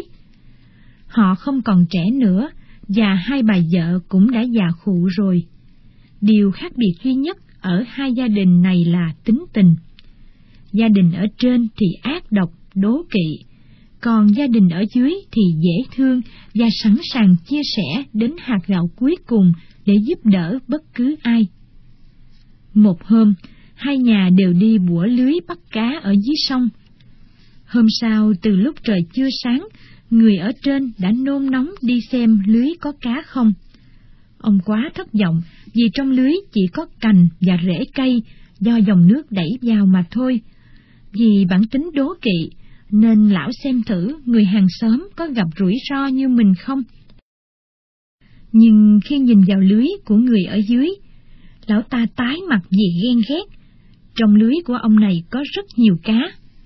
Lão ở trên giận dữ, thả hết cá ra, rồi bỏ vào lưới một khúc gỗ, lão ta lấy ở nhà đem đến. Khi mặt trời mọc, người ở dưới đi xem lưới, khi thấy trong lưới có một vật lạ, ông ta cũng không tỏ ra thất vọng chút nào, mà trái lại còn hài lòng và tự nhủ. Ít ra thì hôm nay ta khỏi phải vào rừng để kiếm củi. Ông ta lấy ra khúc gỗ và đem phơi khô dưới nắng. Khi khúc gỗ khô, ông già đem rìu ra bữa. Ông thấy khúc gỗ là một cái rễ dương rất cứng và có hình dạng kỳ lạ. Ông tự nhủ, trong lúc còn khỏe, ta phải bữa khúc củi này cho rồi, vì bữa một cái rễ dương như thế này không phải là chuyện dễ. Ông để cái rễ trên mặt đất, rồi ngắm nhìn xem phải bữa như thế nào mới được. Rồi ông bữa thử một nhát. Lạ lùng thay, cái rìu vừa chạm vào, rễ cây liền dở ra làm hai. Và điều kỳ lạ hơn nữa là ở chỗ vỡ, một con chó con trắng dễ thương bước ra. Ông già không tin vào mắt mình, nhưng quả thực đây là một con chó còn sống, và nó đang sủa nho nhỏ mừng rỡ với ông. Ông già gọi vợ ra để chỉ cho vợ thấy điều huyền diệu này. Bà vợ cũng ngạc nhiên vô cùng, và ông chồng nói, cái rễ cây này đã sinh ra một con chó con, chúng ta phải làm gì bây giờ? Con chó đẹp quá, bà già đáp, chúng ta nuôi nó đi, mình không có con thì nuôi con chó này vậy. Bà ẩm con chó vào lòng, đem vào nhà và nấu cháo nếp cho nó ăn. Chó con sống ở nhà hai vợ chồng già không thiếu gì hết. Hai người cho nó ăn thức ăn thừa, cho nên sau một thời gian ngắn, nó lớn như thổi, thành một con chó lớn có bộ lông màu trắng và cặp mắt thông minh. Một buổi sáng, khi ông già sắp sửa ra đồng, thì bỗng con chó đến trước mặt ông, rồi nói bằng giọng người. Ông nội, ông nội ơi, hôm nay ông đừng ra đồng nữa. Ông buộc cái giỏ lên lưng cháu, rồi lấy cái cuốc để chúng ta vào rừng đi. Ông già rất ngạc nhiên, bèn gọi vợ ra nói, Bà nghe không, con chó biết nói, nó bảo tôi đi với nó vào rừng. Bà già đáp, Ừ, nếu ông và nó muốn vào rừng, thì để tôi bới cơm theo cho mà ăn. Nói xong, bà vào bếp, gói mấy vắt cơm cho ông. Ông già buộc cái giỏ trên lưng con chó, phát theo cây cuốc và lấy thức ăn, rồi cùng con chó lên đường. Một lát sau, con chó dừng lại và nói với ông, Ông nội ơi, ông nội, ông để cuốc và thức ăn vào giỏ để cháu mang cho. Mày thật dễ thương chó à, mày muốn giúp tao thì tốt, nhưng mày mang thế nặng lắm. Không nặng đâu, ông nội, cháu lớn rồi, do ông đã nuôi cháu quá đầy đủ, nên cháu khỏe lắm, cứ để cháu mang cuốc và thức ăn cho. Ông già làm theo lời nó, để cuốc và thức ăn vào giỏ, rồi tiếp tục đi. Đến bìa rừng, cả hai dừng lại. Ông già mở cái bị, lấy thức ăn chia làm hai phần bằng nhau, đưa cho chó một phần. Sau khi ăn uống xong, cả hai nghỉ ngơi một chút rồi lại lên đường. Con chó dẫn ông đi theo những con đường nhỏ và leo lên cao mãi. Khi lên đến lưng chừng núi, ông già quá mệt nên đi càng lúc càng chậm lại. Con chó liền dừng lại và nói, Ông nội, ngồi lên lưng cháu để cháu cõng ông đi. Thôi chó ơi, ta nặng lắm, mày sẽ gãy lưng đây. Ông già đáp, không sao đâu, ông ơi, cháu đã thành con chó lớn, khỏe mạnh, vững vàng lắm. Ông cho cháu ăn uống đầy đủ, nên cháu rất khỏe. Ông cứ ngồi cho yên trên lưng cháu, chỉ một lát nữa là đến thôi. Ông già quả thật đã quá mệt. Ông liền ngồi lên lưng chó. Ông níu cái giỏ thật chắc để cho nó cổng đi. Con chó đi nhẹ nhàng như cổng cái lông. Một lát sau, cả hai lên đến một khoảng trống trên đỉnh núi. Con chó nhìn quanh rồi chạy từ gốc cây này đến gốc cây khác, ngửi đánh hơi ở dưới đất và dừng lại dưới gốc một cây thích lớn. Nó nói với ông già, Ông nội ơi, ông nội, ông lấy cuốc đào chỗ này đi. Ông già lấy cuốc đào chỗ con chó chỉ, chẳng mấy chốc, cái cuốc chạm phải vật gì cứng. Ông già đào tiếp một cách cẩn thận, bới đất ra. Ông thấy một cái hũ lớn đựng đầy tiên giang. Lạ lùng biết bao, ông già vuốt ve con chó, lòng biết ơn nó vô cùng, vì từ nay cho đến chết, ông không phải chịu cảnh nghèo khổ nữa. Rồi ông để cái hũ vàng vào giỏ, tổng thêm cái cuốc vào đấy nữa. Ông hớn hở cùng con chó đi về nhà. Bà già cũng vui mừng vô cùng. Bà cảm ơn con chó, rồi nhanh nhẹn chuẩn bị một bữa ăn ngon cho ông già và con chó ăn, kẻo đói sau một ngày quá cực nhọc. Trong lúc đó, ông già để tiền vàng lên chiếu để đếm. Ông đếm đếm mãi, chưa được nửa đống tiền, thì bà hàng xóm đến xin lửa để đem về nhóm bếp. Nhìn thấy đồng tiền vàng, bà ta tròn xoe mắt ngạc nhiên, thèm khát. Bà liền hỏi hai ông bà già làm sao có được nhiều vàng như thế. Ông già kể chuyện thật cho bà ta nghe, nhờ con chó giúp đỡ mà họ có cả kho vàng này. Ông vừa kể xong, bà ta liền chạy về nhà báo tin cho chồng. Họ may mắn quá. Bà ta thở dài than thở. Ông hãy đến mượn con chó của họ một hôm để nhờ nó chỉ cho một kho vàng như thế. Ý kiến thật hay, người chồng đáp. Thế là sáng hôm sau, lão ta đến nhà ông già hàng xóm mượn chó. Ông ta sẵn sàng cho mượn chó một ngày. Vừa mang chó về nhà, lão già liền nói với vợ, Mau lên, làm cho tôi ít vắt cơm, tôi vào rừng ngay lão đi tìm một cái giỏ, một sợi dây và một cái cuốc. Một lát sau, con chó chặn lão ta lại và nói, Ông nội ơi, hôm nay đừng ra đồng, ông hãy buộc lên lưng tôi một cái giỏ, rồi vác cuốc theo tôi vào rừng. Tại sao mày biết tao mượn mày? Lão hàng xóm nói lớn, đương nhiên là chúng ta vào rừng. Lão buộc giỏ lên lưng con chó, để cuốc vào giỏ, để thức ăn, rồi không đợi mời, lão tót lên lưng con chó và nói lớn, Thôi, chạy đi, kéo mất thời giờ. Con chó đi theo đường hôm qua, nhưng con đường đối với người hàng xóm ở trên có vẻ dài quá, cho nên để giết thì giờ, lão ăn hết vắt cơm này rồi đến vắt cơm khác, lão không cho con chó vắt nào hết. Thế mà lão không ngừng thúc con chó đi nhanh lên.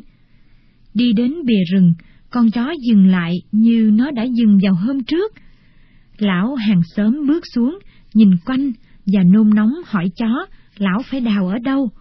Nhưng con chó cứ lặng thinh. Người hàng xóm ở trên bèn đi từ gốc cây này đến gốc cây khác. Lão hỏi, đâu, nói cho tao biết phải đào ở đâu, ở đây hay ở đó, hay ở đằng kia. Đến khi ấy chó mới đáp, ở, ở đằng kia.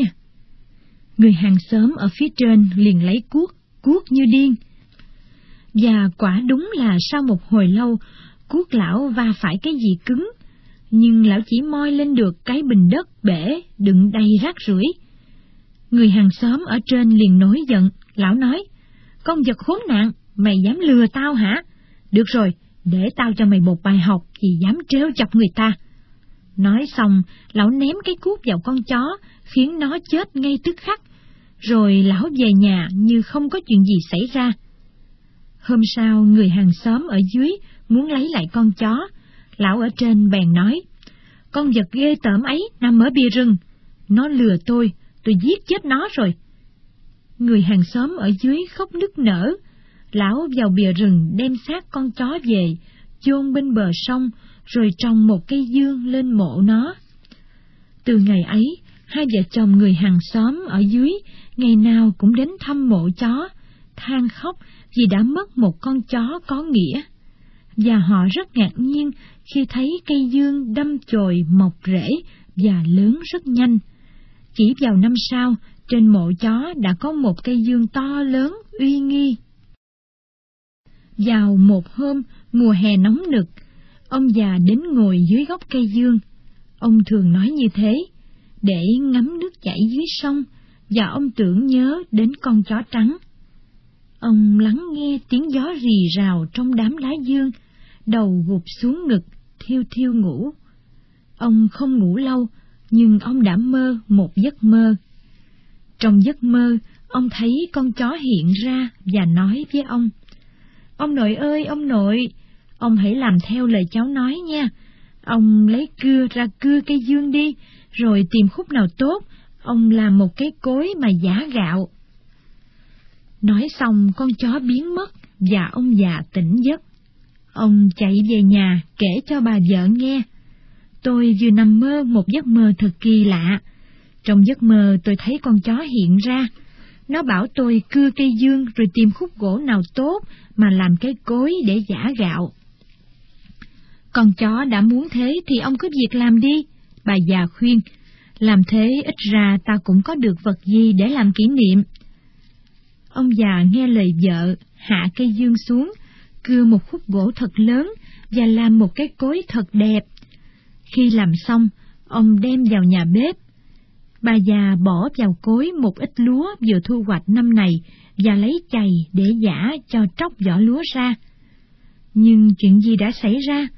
Mới giả một chày, lúa trong cối tăng gấp hai, đến chày thứ hai, số lúa lại tăng lên gấp bốn, chày thứ ba tăng gấp tám, và cứ mỗi chày là lúa lại tăng, tăng đầy cối, tràn ra đầy cả nhà bếp.